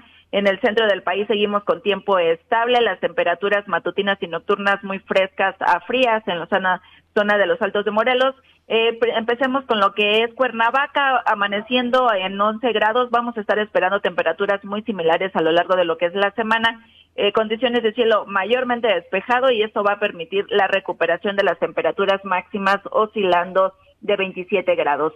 En lo que es la zona de los Altos de Morelos, Huitzilac, mínimas de 4, máximas de 22.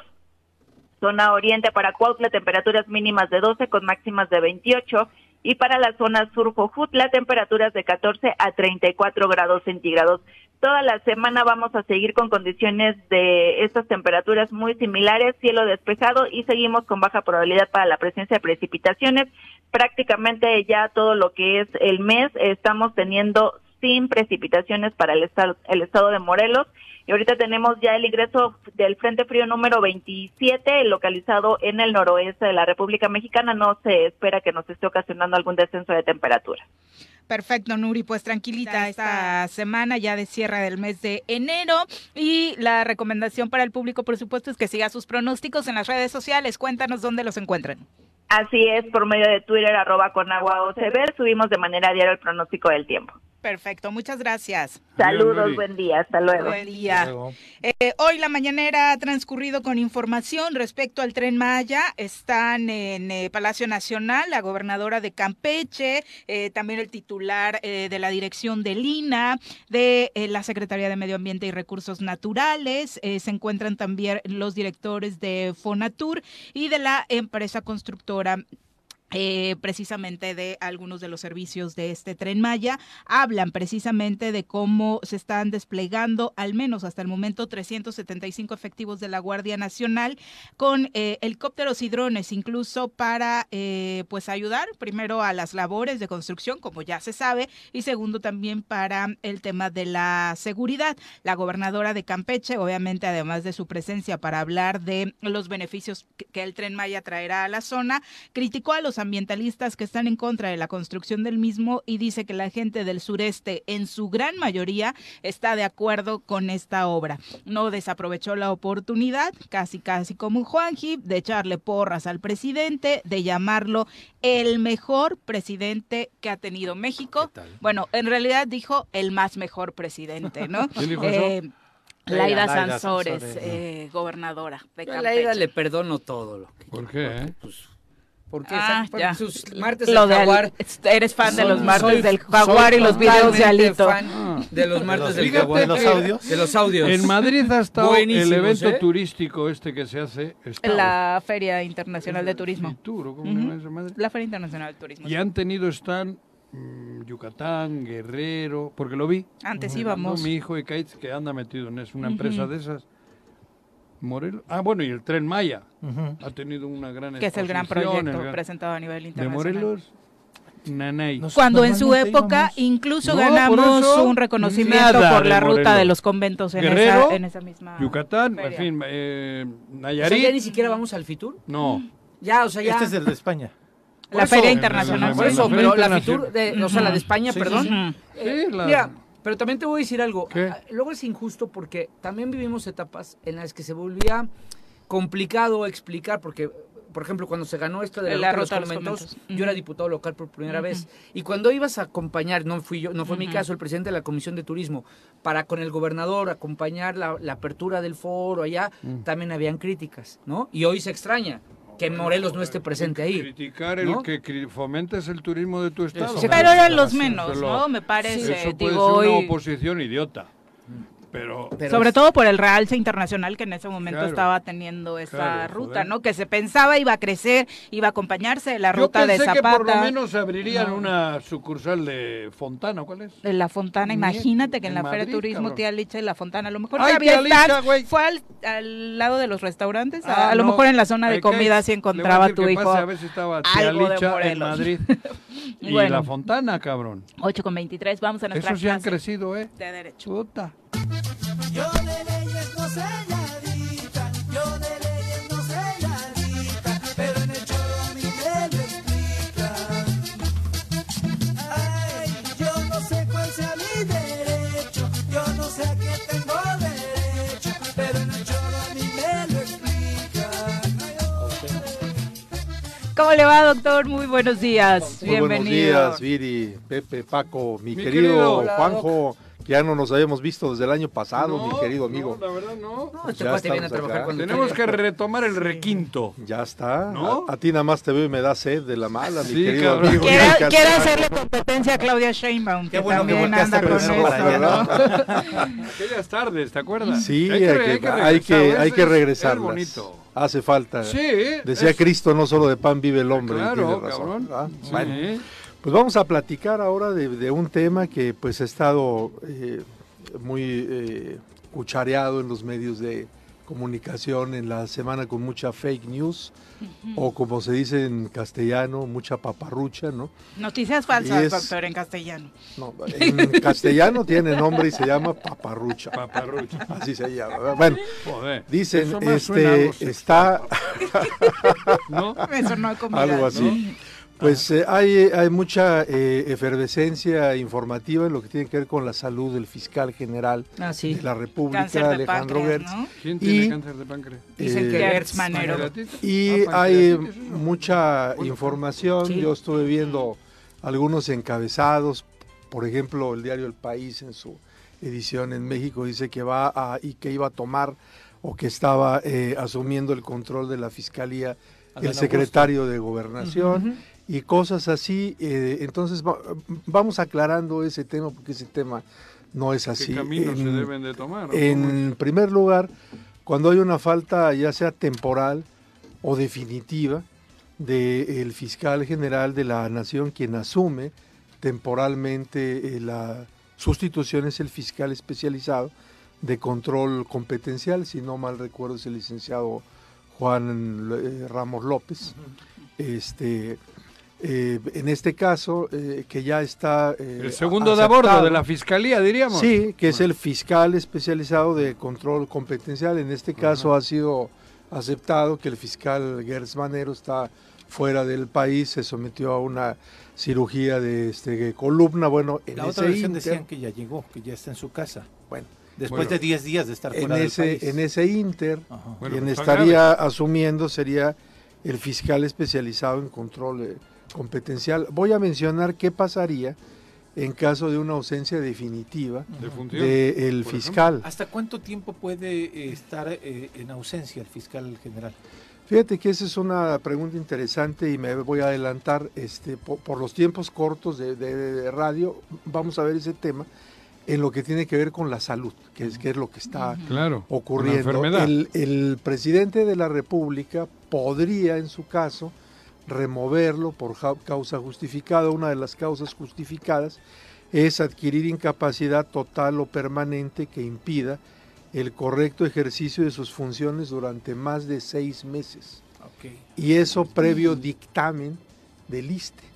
Así es lo que, no, y, de, y del ISTE. Específicamente. Específicamente del ISTE. ¿no? Ay, no creo que quiera ir a revisar. Porque es el ISTE el, de los, de los burócratas. Este, burócratas, y porque así lo dice la ley de la Fiscalía General expresamente. ¿no? Entonces, en ese caso, eso pasaría, habría que esperar hasta seis, meses. Ahora, en realidad, si fuera pues un, un, caso que ya el fiscal, por alguna razón, eh, eh, considerar él que las fuerzas no le dan, etcétera, siempre está la posibilidad de la renuncia. Como es un alto cargo, esa renuncia es sometida al Senado de la República y este por mayoría de votos de los presentes, Aceptaría la pues acepta la renuncia o no acepta la ¿Qué renuncia, sería el- lo más adecuado en este caso, doctor? Dar las implicaciones Si de justicia y políticas si que acarrearía una ausencia de seis claro. meses, ¿no? Sí, si realmente es una enfermedad pues que, que- que va a dar eso lo, lo correcto Fatal. es que se fuera este eh, por una renuncia, pero bueno, si no lo que dice la ley pues es ese plazo de seis meses. Ahora, ¿qué otras causas hay? Bueno, tocamos madera, ojalá que el fiscal se, Se recupere. se Ujú. recupere, pero bueno, una de las causas pues es la muerte, el fallecimiento. Eh, otra causa es cuando, eh, o otras causas es cuando se le, se le somete al funcionario a un juicio político Mm. o a una declaración de procedencia para enfrentar este, un, un juicio penal, ¿no? Ahora, ¿qué es lo que ocurre cuando eh, queda vacante el puesto por eh, algunas de estas carreteras que hemos mencionado? El sustituto, que es el fiscal especializado de control competencial, es el que debe dar aviso de la vacancia, de la ausencia definitiva por alguna de estas causas que hemos visto. ¿A quién le da ese aviso? Al Senado de la República. El Senado no al presidente, al Senado, sí.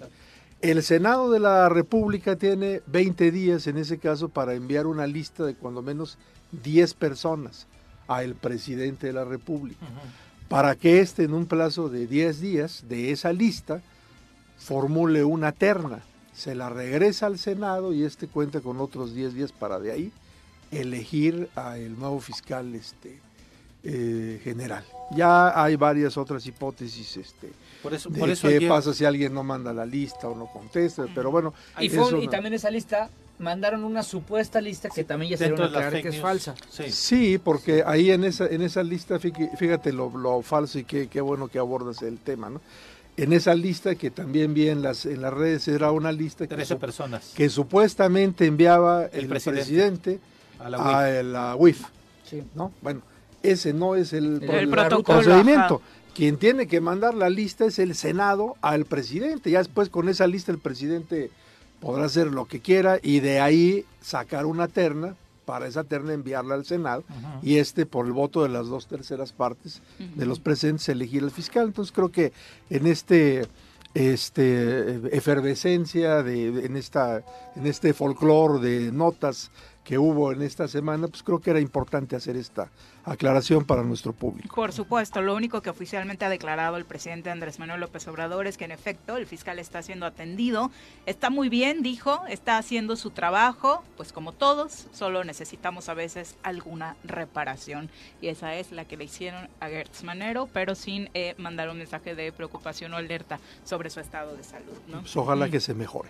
Exactamente. Sí, esperemos, pero la verdad es que es, es- o sea, siendo honestos, es un tema complicado porque su enfermedad no es una enfermedad sencilla, es Sí, una claro. enfer- enfermedad dicho con todas sus letras terminal, ¿no?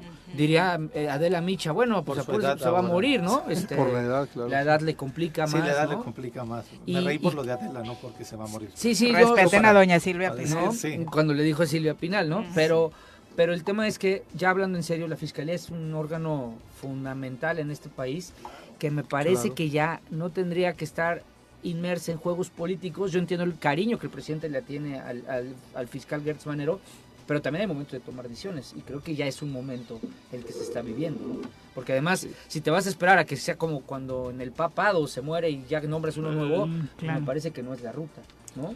Sí. Y creo que hay, con- ahí se, hay temas jurídicos que permitirían... Se necesita alguien al decisiones. 100% Claro. en una responsabilidad como Hablar esta. con Oye, el y gobernador- en estas rutas pedirle la renuncia. Está Claro, en sus eso sería- facultades al 100, ¿no? Por eso te digo, ¿O cabrón. no? ¿Qué? Que si el gobernador de Morelos... Se pone así como, pero ahí necesitamos un hombre al 100%. Claro. Le digo, puta, ¿y de gobernador? Bueno, también. Ah, Oye, no, que, pero y él que en este caso crudo también estas horas. estaba en Su esta páncreas situación sufre de otras cosas. El titular El del. SCT estuvo mucho tiempo o está mucho tiempo enfermo. Ha estado postrado y aún así lo habían estado manteniendo. ¿eh? Sí, ¿A es quién? cierto. ¿A quién? Al titular del Sí, SCT. al pero como mencionaba Paco, este es un, un, te- un tema de alta relevancia porque la Joder. Fiscalía es un organismo Puta. público Claro. autónomo y es el encargado de la persecución y la investigación de los delitos. Sí, tienes toda la Por esa razón, muchas Buen gracias. tema. Muchas gracias, doctor. Y a estar pendientes, hoy inicia el que llaman el juicio del siglo contra Genaro García Luna. Le han puesto un nombre de Bueno. serie bastante rimbombante. Antes era el Realmente- del Chapo y ahora el de... ¿Realmente cree que, podamos obtener alguna información importante? de Sí, este sí, va a ser juicio? trascendente. Sí, sí, sí, yo pienso que Doctor. sí, ¿no? Mm. Doctor. Va a haber cosas interesantes ahí. Bueno, además que también pan y circo, pero va a haber cosas interesantes. Muchas gracias, doctor. Gracias. Como Fox. Muy buenos días. Dice que la UNAM no sé qué. ¿Qué digo Fox? Y no sabe ni escribir el, El señor. ese. Que alguien le ayude ¿Qué- con su ortografía en las redes sociales. A un expresidente, por Dios. Ibero, dijo, no, sí, que, que, Que- el- que qué es alegría. patito. Que qué alegría ser patito. graduado de la Ibero y no de la Si en UNAM. la Ibero salen como él, Luego entiendes por qué los que- presupuestos Joder. hacia ¿Eso las dijo universidades. Sí, lo tuiteó. ¿Qué? ¿Lo tuiteó? Sí, sí. Bueno, es, ya está, es que es que sabes que ya tanta No le echen marihuana. la culpa a la marihuana, no, por favor. No, por favor, ya estaba mal. Tanta, dije tanta. Fox. Ya estaba mal. Dije tanta. eso es desde Tanta, el o huevo. sea, a ver. Lo de Fox es del- de- es del- como- del testículo de su papá, no le echen la Es como si culpa. yo defendiera el pedo, ¿no? O sea, no le eches la culpa al whisky. No. Después de 10 whiskies, quito el teléfono y ya no tuiteo, porque puedo decir cualquier barbaridad. Un día te contaré ¿Qué? cómo empezaron públicamente las primeras diferencias que tuve con Cuauhtémoc cuando me empieza a agarrar realmente coraje, Ajá. este, después de cuando él gana la alcaldía, Sí. fue por un error así.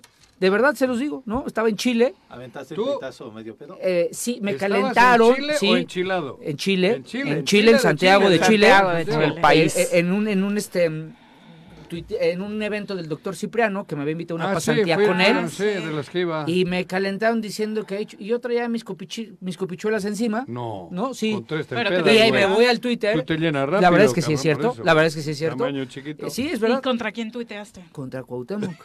Ah, Cuando me acababa de sentar con él. ajá. No, porque sí me senté una vez con Sí, él. va. Pero te dijeron que había hablado mal de Pero- ti. ¿o No, no, contestó duro con sus... Ya sabes cómo contesta él. Él no, él no es de frente, él no contesta de frente como hombrecito. Solo no. Cuando está en grupo, sí. Él, él este, manda pizza, ¿no? Este, ah, ya sé, ya me acordé de su nombre.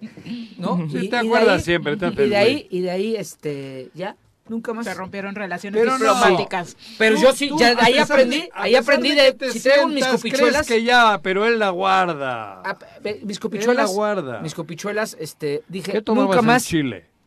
Había tomado vinito, Vinito, muy sí, sabroso. claro. Eso te digo, ahí hay claro. buen vino también, Muy sí. sabroso. Los vascos. Sí, sí, sí, este. Sí, una bodega. No, y fuimos a Concha y Toro al, al- al- al Ah, viñedo, al viñedo. que no es el que mandan aquí, ¿eh? O sea, no, No. no, el que mandan aquí es la bachita. Sí, no, sí, el no, de allá es realmente tiene bueno, reservas ¿eh? y grandes Sí, reservas sí, y eso, sí, sí, sí, sí. Está buenísimo. Yo Sí. también fui ahí. Sí. 8 con 36 ya llegó la doctora. Piensa en un futuro sano. Tú también puedes tener una mejor calidad de vida. Conoce cómo llevar una alimentación saludable con los productos naturales y orgánicos que la doctora Mónica Novielo de Punto Sano tiene para ti en el choro. Sí, está buena. Sí. Doctora, ¿cómo te va? Muy buenos días. Muy buenos días, ¿cómo están? Bien, gracias. Oye, Doc, solo para contextualizar sobre el tema que nos estaba platicando el doctor Ricardo Tapia, el cáncer de páncreas en una persona de la tercera edad podría catalogarse como multiplicado en riesgos respecto a una... De por sí el cáncer de páncreas es un cáncer muy difícil. Muy agresivo. Muy agresivo, la gente a veces no dura más de tres meses, o sea, y, una persona joven, ¿eh? O sea, eh, y sí, obviamente con una persona mayor es mucho más Sí, complicado. estaba leyendo que ya es una de las principales causas de muerte en, en nuestro país. Sí, Está sí, en las sí, cinco está-. ¿Qué hace el páncreas? sí. ¿Qué hace el ¿Qué función páncreas? tiene el produce enzimas ¿no? digestivas, produce insulina, glucagón para poder metabolizar los carbohidratos. pelas, ¿no? Pues hay gente que les quitan el páncreas eh, ¿Ah, cuando se puede, cuando tienen cáncer no siempre se puede. Y es muy difícil que vivan sin páncreas, digo, ¿no? Sí, muy difícil. amigos, o sea, no, no duran mucho las personas. tan, tan, Bueno, pancreatitis tan. no es, no es tan grave como un cáncer. Pancreatitis incluso se te puede tapar el conducto porque tienes es un problema en la vesícula biliar. O sea, si tienes piedras en la vesícula y se te tapa el conducto, también te puede dar una pancreatitis porque Es están muy conectados. Es muy delicado. Sí, pero si te atienden a tiempo, la puedes librar. Esa todavía o sea, tiene mayores eso es- eso pronósticos sí, positivos. Pero un cáncer de páncreas, uff, yo he tenido pacientes Y y, tan, tan. es muy muy difícil, difícil. muy difícil. Doctora, tu tema. Gracias. Este, bueno, vamos a seguir un poco con los fermentos. Eh, hoy vamos a hablar del nato, ¿Han oído hablar de eso? No. Bueno, si van a un restaurante japonés, seguramente hay algún sushi por ahí que tiene nato. Y es un frijolito de soya eh, que lo cocen a vapor y luego lo fermentan con un Bacillus subtilis, se llama la bacteria con la que lo... No, es este, mira. Huele fuerte, digo, hasta lo abro y huele, ¿eh? Este, a mucha gente no le gusta porque tiene un sabor bastante fuerte a fermento, ¿no?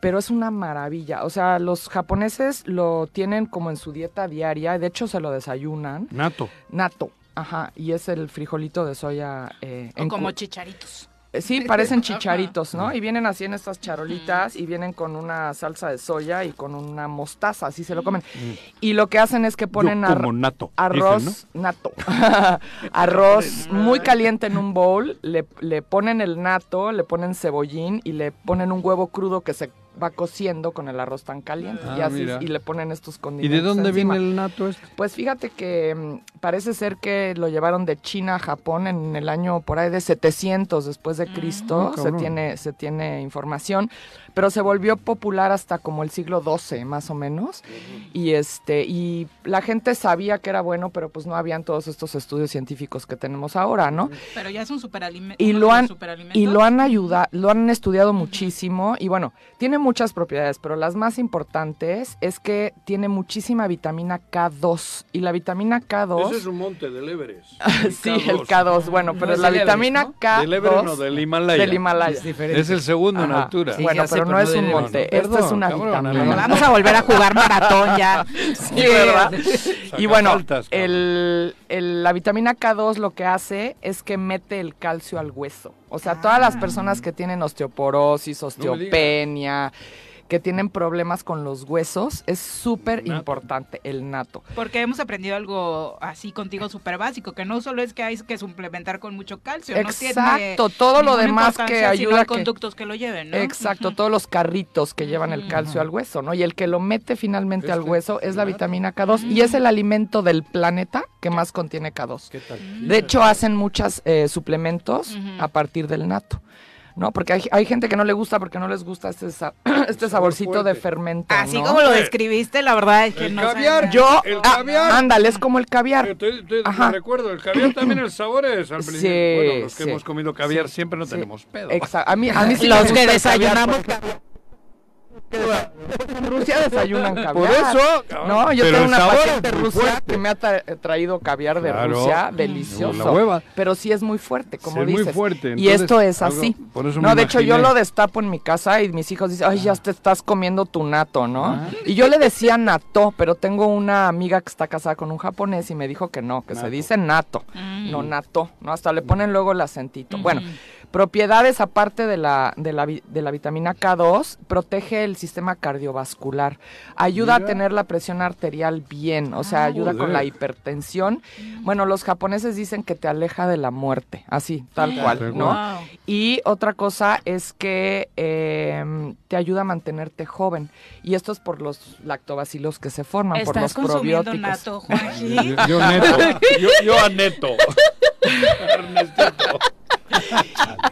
Y tiene muchísima vitamina E también y B6 que mm. ayuda a bajar el colesterol y los ¿Ah, triglicéridos porque ayuda a quitar un metabolito del cuerpo, la B6. Que o sea, en lugar de tomar esas pastillas que tengo que tomar por lo del corazón. Come nato. Con nato, ¿no? Sí, y con una verdadera joya. Es una joya, es una joya. El problema les digo que hay gente que no, no le gusta. Pero en México el costo, eh, doctora, de este alimento, Este cuadrito vale como 30 pesos. Y, y, y, podría ser como un desayuno, yo lo que les recomiendo es que no le... Yo se lo pongo a mi ensalada y lo como ah, casi diario.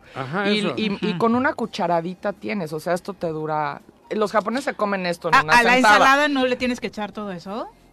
Pues yo no le pongo esto porque esto sí trae químicos. No, todo tu contenido. Ah, no, para mí solita me como una cucharadita al día. ¿Cuántas cucharaditas salen? ¿Tres? Pues salen como cinco, seis. ¿Y si te dura? ¿Sabe feo? O sea, sí, sí, sabe fuerte, mira, huélelo. Pero con vinagrito y eso, ¿no? Mm. Aceite es oliva. A mí sí me gustan los A mí, a mí también. O sea, yo la primera vez que lo probé, la verdad es que no me encantó, pero, pero me acostumbré y ahora me gusta. Si usaban en la emulsión de, chavitos. Sí, bueno, otra cosa que protege es contra accidentes cerebrovasculares tanto, la verdad. importante. Hay mucha gente que está padeciendo de esas cosas. Mm. Esto, esto huele rico. Para todos los caballos que se te hacen del baño ahí. No hablaba de caballos. ¿Dónde te andas? ¿Dónde te no hablaba de caballos. Bueno, y otra cosa, otra cosa importante del, del nato es muy inocente. Ay, sí. Está hablando en serio la doctora y tú tus chistes. Yo también, güey. Pero igual y si es con los caballos, ¿eh? uno nunca no. sabe las preferencias de Joaquín. Pero bueno. Bueno, eh, otra cosa, eh, ya hasta me perdí, ya no sé qué. Críticas del nato. dar otra cualidad? ¿Otra ah, sí, ya me acordé. Este, junto con otra cosa que hablábamos el otro día, el chucrut, la cola encurtida tienen una propiedad anticancerígena porque se produce una sustancia que se llama indol 3-carbinol, ya lo había yo hablado. Pero eh, alguna vez hablamos de una sustancia que le ponen, es un herbicida, que le ponen mucho a las, eh, que lo han hablado otras personas aquí, que se llama, su nombre comercial es Roundup. Y eso es un cancerígeno muy fuerte y de hecho se cree que hay mucho cáncer porque hay mucha contaminación por ese herbicida. Y esto te ayuda a sacar ese herbicida del cuerpo, porque hay como cierta toxicidad que se produce y la puedes ir eliminando con esto y también con la cola encurtida. Entonces son, son alimentos anticancerígenos o que te protegen, o sea, te previenen de un cáncer, ¿no? Que el cáncer les digo que parece una epidemia hoy en día, ¿no? ¿Y lo podemos encontrar en punto sano, Lo podemos encontrar en punto mm. sano. Si nosotros lo tenemos congelado, porque eso para la, que siga fermentándose, ¿no? Pero lo sacan del congelador y ya lo, lo, pueden ir comiendo, ¿no? Hay gente que no lo consume diario, digo unas dos, tres veces por semana. Digo, si pero no, no pasa nada si lo integras diario. Diario. Yo lo como diario. Pero por eso, ¿en qué otros? ¿Solo es para ensaladitas o en Pues te digo que los japoneses verduras, ¿no? O si pero se calienta, si se calienta, si tiene, no, si lo calientas, o sea, si lo hierves o algo, le matas todos los vacilos que tiene. Todo lo que sea tiene que ser en crudo.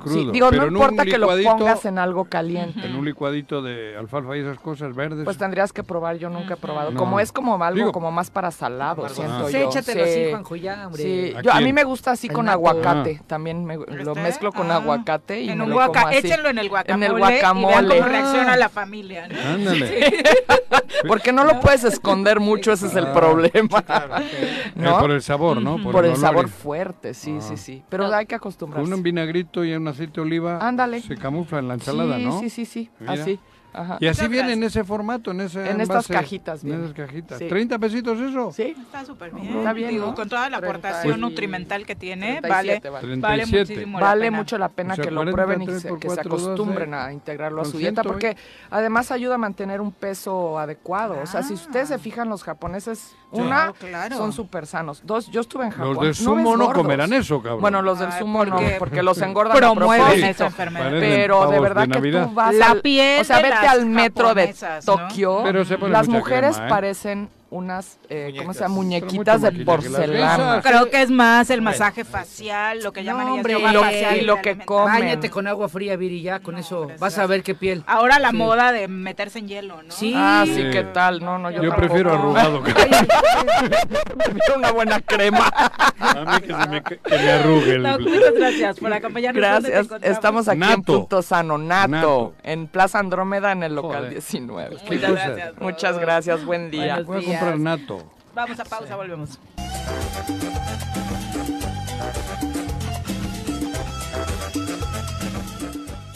Ocho con 48 de la mañana, vamos a terapia. No te preocupes, si y con nuestra sección de psicología estarás mejor. Le damos la bienvenida a la doctora Carla Genis, nuestra psicóloga de cabecera. Carla, ¿cómo te va? Muy buenos días. Hola, buenos días. Excelente inicio de semana. ¿Qué Carla? Hola, hola. Gracias. Cuéntanos. Pues hoy vamos a platicar un poquito sobre apego y dependencia. ¿no? Mm. Muchas personas dicen que es malo, que es bueno, que hasta dónde, que, ¿no? Pues de entrada el apego es algo natural, es algo sano, es algo necesario para la evolución del ser humano. El apego tiene que ver con construir relaciones con los sujetos, con las personas que te rodean, con mantener esta proximidad con personas que te generan seguridad, que te generan protección, confianza, todo esto. Hay ciertos momentos del desarrollo que evidentemente lo necesitamos, ¿no? Porque dependemos de otro ser para poder sobrevivir. Entonces el apego no es malo. El apego, el apego afectivo realmente eh, eh, ya es cuando empezamos a tener un exceso. ¿No? Cuando hay una dependencia en las relaciones que, que llevas, pero con un exceso de aprobación, que ya necesito que el otro me diga sí o me vea como ok o te doy permiso. O, sea, si no tengo la aprobación del otro, me paralizo. Mm. Entonces, para muchos autores, ¿no? Eh, el apego es necesario para establecer y mantener vínculos fuertes y afectivos a lo largo de tu vida, o sea, duraderos. Todos necesitamos tener vínculos. Pero hasta dónde digamos que puede ser sano o ya caótico, ¿no? ¿Cuál sería la diferencia entre apego y dependencia? Ambos generan vínculos que deben existir entre los seres humanos. Pero digamos que el apego, el apego tiene que ver con ese cariño, con esa empatía, con esa seguridad, con sentirte estimado, apoyado, ¿no? Esta comprensión, ¿sí? Puede o no, puede ser recíproco, pero es algo que a ti te va nutriendo. El apego te permite em, desarrollar, por ejemplo, la admiración por otros, ¿no? Te permite, eh, como proceso natural y sano, sentirte fuerte, sentirte capaz. A diferencia ya de la dependencia, la dependencia ya es un tipo de vínculo o relación donde hay subordinación a un poder, donde yo ya no me siento tan cómodo, tan feliz, tan protegido, sino más bien creo que necesito de eso, pero ya es un poder encima de mí, estoy subordinado, estoy sujeto a. En esta parte siempre va a haber un dominante, uno domina al otro y no puedo recibir reciprocidad, obviamente, porque siempre va a haber una figura de poder que va a estar sobre mí. Esto limita mucho, esto obstruye mucho, porque esto, por ejemplo, en los pequeñitos los limita mucho a su capacidad de exploración, de investigación, de, reclamar cosas, de, opinar. Esto no lo pueden vivir, ¿no? Porque lo digo yo. Entonces los chavitos ya se quedan como, ah, entonces entiendo que yo no puedo decir porque ya lo dijiste tú. Entonces, esta dependencia lo que hace es generar angustia, empieza a generar ansiedad, tristeza y te empieza a desesperar en algún punto, ¿no? Entonces hay que tener muy claro que el apego no es malo, el apego es algo natural. Lo que no es sano es depender emocionalmente de otros. Ahí sí ya se complica. En el ejemplo que ponías, Carla, eh, ¿está ejercido desde la figura paterna o materna, por ejemplo? Eh, con cualquier persona, sí, desde, a lo mejor no es papá, no es mamá, es la abuela que lo cuida, es la tía que lo acompaña, es, o sea, es con quien te relacionas a lo largo de tu vida. Y hay que recordar que este tipo de relaciones se replican. De los 0 a los 7 años se forma la estructura de personalidad de los pequeños y entonces todo lo que lograron hacer y fortalecer mentalmente o psíquicamente lo van a reproducir a lo largo de su vida. Tienen un chance en la adolescencia, que es cuando se rebelan, ¿no? De ahí como hacer modificaciones, decir esto me sirve, esto no me sirve, eh, por aquí sí me funcionó, por acá no. Ahí tienen un pequeño chance, pero díganme qué oportunidad les damos a los chavos adolescentes realmente de rebelarse y de tomar decisiones. Algunos los amarran todavía más, ¿no? Está, está, o sea, ¿qué es lo que tenemos que hacer? Por ejemplo, un apego seguro es un apego que me va a generar a mí un buen concepto de mí mismo, que me va a generar una sólida autoestima y me va a permitir poner buenos límites. Eso necesitamos hacer que desarrollen nuestros pequeños. Te da seguridad. Claro, el apego seguro. Un lazo afectivo ya caótico tiene que ver con la condición, ¿no? En donde dependo emocionalmente de que alguien me autorice, me permita, me diga lo que siento, me diga lo que me gusta, me diga lo que mm. quiero, me diga, ¿no? Y esto genera inseguridad y angustia y una desconfianza tal que no soy capaz de poner límites, no soy capaz de decir no. Entonces ahí hay que tener mucho cuidado.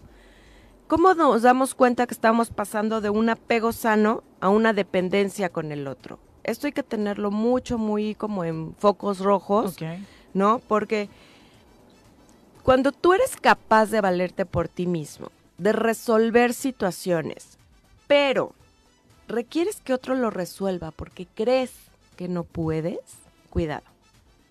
O sea, a lo mejor yo puedo hacer las cosas, pero no me atrevo y entonces volteo y espero que otro lo haga. O genero que otro me ayude. O o que te apruebe, como decías, ¿no? O sea, si no le llamo a mi papá o a mi mamá para decirme que estoy bien, no lo hago y ya tengo más y, de 30. Y en cuántas acciones cotidianas de, por ejemplo, Viri, ¿cómo ves este suéter? Se me ve bien. las amigas, claro. Y si tú me dices, ah", me lo quito. Aunque te haya gustado. Aunque a mí me gusta. Entonces, ahí, cuando yo ya no me creo capaz de tomar decisiones, cuidado, porque estoy cruzando hacia una dependencia a los otros. ¿Cómo evitarlo? Podemos evitarlo. ¿Cómo? Los límites. Son muy importantes poner límites, lo que está permitido y lo que no, para tener confianza plena de que somos capaces de enfrentar y resolver problemáticas de nuestra vida. Desde decir no quiero, no me gusta, yo prefiero esto, a mí me parece aquello, no estoy de acuerdo. Son límites de decir, creo que es bueno. Claro, cada quien, los límites son para uno. Sí. Límites tuyos. Uno cree que los límites se le ponen al, otro. Y no, los límites son para uno. Cuando yo digo no quiero tomar, los chavos, no? De que te fúmate un churrito de marihuana. Y yo digo no. Pero si siento que me van a rechazar en el grupito y como ya tengo un apego, entonces digo, ok, aunque yo no quiera. O sea, cuando yo me doy cuenta que puedo decidir, pero no lo hago y dependo de otros. Ahí ya valimos. Entonces hay que saber poner estos límites y creer que soy capaz de enfrentar y resolver los problemas.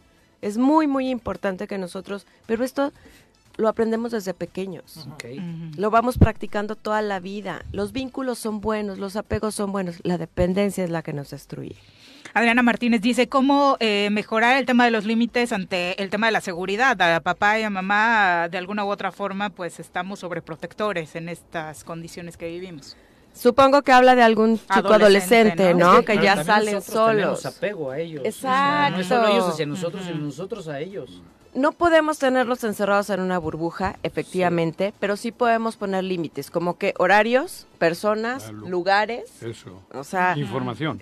Personas con las que no quiero, o tienes que estar comunicado, o tienes que llegar a tal hora, o yo voy por ti, o, te quiero. O sea, tengo que aprender a poner límites, pero no encerrarlos. Sí, pero límites es una cosa y control absoluto es otra. Ah, claro, no, bueno, claro, pues ese es el talento de educar a un hijo, Juan, pues es encontrar... De no asfixiarlo. Te sientas en la mesa y no te pares, güey. No, eso... Pues, y como decías hace un momento, eh, veía el fin de semana una película que decía cómo los niños aprenden a estar sin su mamá que tiene que trabajar, ¿no? Y cómo, cuánto tiempo tardan en adaptarse a eso y ves la imagen de la mamá que sale ya, adiós, adiós, y la mamá llora. Dice, pero lo que nadie se pregunta es cuándo las mamás aprenden a desapegarse, a desapegarse de sus pequeños, ¿no? Y además, siempre los vamos a ver chiquitos, indefensos, que al mundo se los puede comer y los puede lastimar. Tengo que confiar en que hice un buen trabajo. Antes. En que les di las herramientas para decir no, o para tenerme la confianza de decir, oye, ma, fíjate que porque si viene mi hijo o mi hija y me dice, es que me ofrecieron bebida, ¿cómo es posible? No vuelves a ir. O sea, el niño no te va a volver a contar nada. claro. Entonces, comunicación es muy importante. Y estos adolescentes, todavía más chiquitos, mi hija que tiene dos años y ya duerme sola, eh, hay un ruidito y su mamá brinca. Y le digo, calma, nada más está este, moviéndose, porque la tiene con cámara, ¿no? aquí estoy yo. No, no, la tiene con cámara. ¿Puedo con los 15 o cómo era? No, es en serio, o sea, también eh, cuidar que, que, que, no te genere esa, esa, pues ya no poder dormir, ¿no? ¿no? Aprensión. Claro. Yo lo veo en ella más que nada en su mamá, más que en mí, pero pues la niña se fue a dormir a su recámara con dijeron, no va a poder, va a llorar. Durmió dos años con nosotros. Le valimos. independiente. No, le valimos. Llegó a su recámara y dijo, aquí es la mía, bye, bye, bye. Y ella generó desapego rápido de nosotros. A veces la dependencia que generamos los adultos hacia los niños o adolescentes es la que más obstruye y bloquea el desarrollo. Hay que tener apego, sí, pero como un vínculo sano de fortalecimiento. apego sí, dependencia, no. Entonces, y, en todos los casos. Ah, el grado enfermo. Ya es otro, ya es otro y esto no pasa en tu época, Juanji, pero ahora cuando los bebés nacen, nos lo pasan también al papá, nos hacen quitarnos la playera y nos lo pasan para, para que nos lo peguemos también. Y también genera apego a la figura Como en mi época no, güey, pues si tengo hijos de 13 años, Ay, sí es cierto, sí es cierto. Pero no me los pasaron porque yo no entré al quirófano. No es bueno, con la sangre. Y es un apego sano, es un apego que da confianza, seguridad, protección eso lo necesitamos para el desarrollo. a trabajar estos temas todos, sin duda, porque algo tendremos por ahí. Eh, Carla, ¿dónde te encuentra nuestro público? tus hijos. Pues mira, finalmente te digo que hay que tener cuidado de si te convences de que el otro es más capaz y tú no, porque estás a un paso de la esclavitud dependiente. Eso es muy peligroso. Y nos encontramos en la colonia Jacarandas, calle Tulipanes número 7, al teléfono 777-787-8636. Ahí está el consultorio cuando gusten. Y pues bueno, seguimos trabajando con estas relaciones o vínculos de apego y dependencia. Muchas gracias. Gracias, a ustedes. Excelente día. Cumpleaños tu mamá, ¿no, Paco? Mándale saludos. Gracias. Sí, pues, no, ¿O ¿Le cae mal Juanji? No, está en Ciudad de Ah. México. Ella se, se la tengo que mantener este, alejada. Le quité No, redes claro. sociales porque cuando me atacaban se ponía a defenderme. Ah. Claro. Imagínate si ve a Juanjo cómo me molesta. Pues No, sí. se vuelve loca. Sí, sí. Bueno. Igual se separa de tu marido, de tu papá y viene conmigo, güey. Felicidades a ella y ¿Y también y también a nuestra querida amiga y colaboradora Mirel Martínez que está de manteles largos, querida ¿Se Mirel. No, está de cumpleaños. Ah, cumpleaños. Un abrazo, Mirel. Feliz cumple. Mirel. Ya nos vamos, Pepe. Vámonos. Muy buenos días, Buen Paco. Buenos días, señora RC. Buenos Adiós. días. Los esperamos mañana en punto de las 7. ¡Uy! ¡Se acabó! Pues así es esto. Esta fue la revista informativa más importante del centro del país. El Choro Matutino. Por lo pronto, el Choro Matutino. A bailar y a gozar porque mundo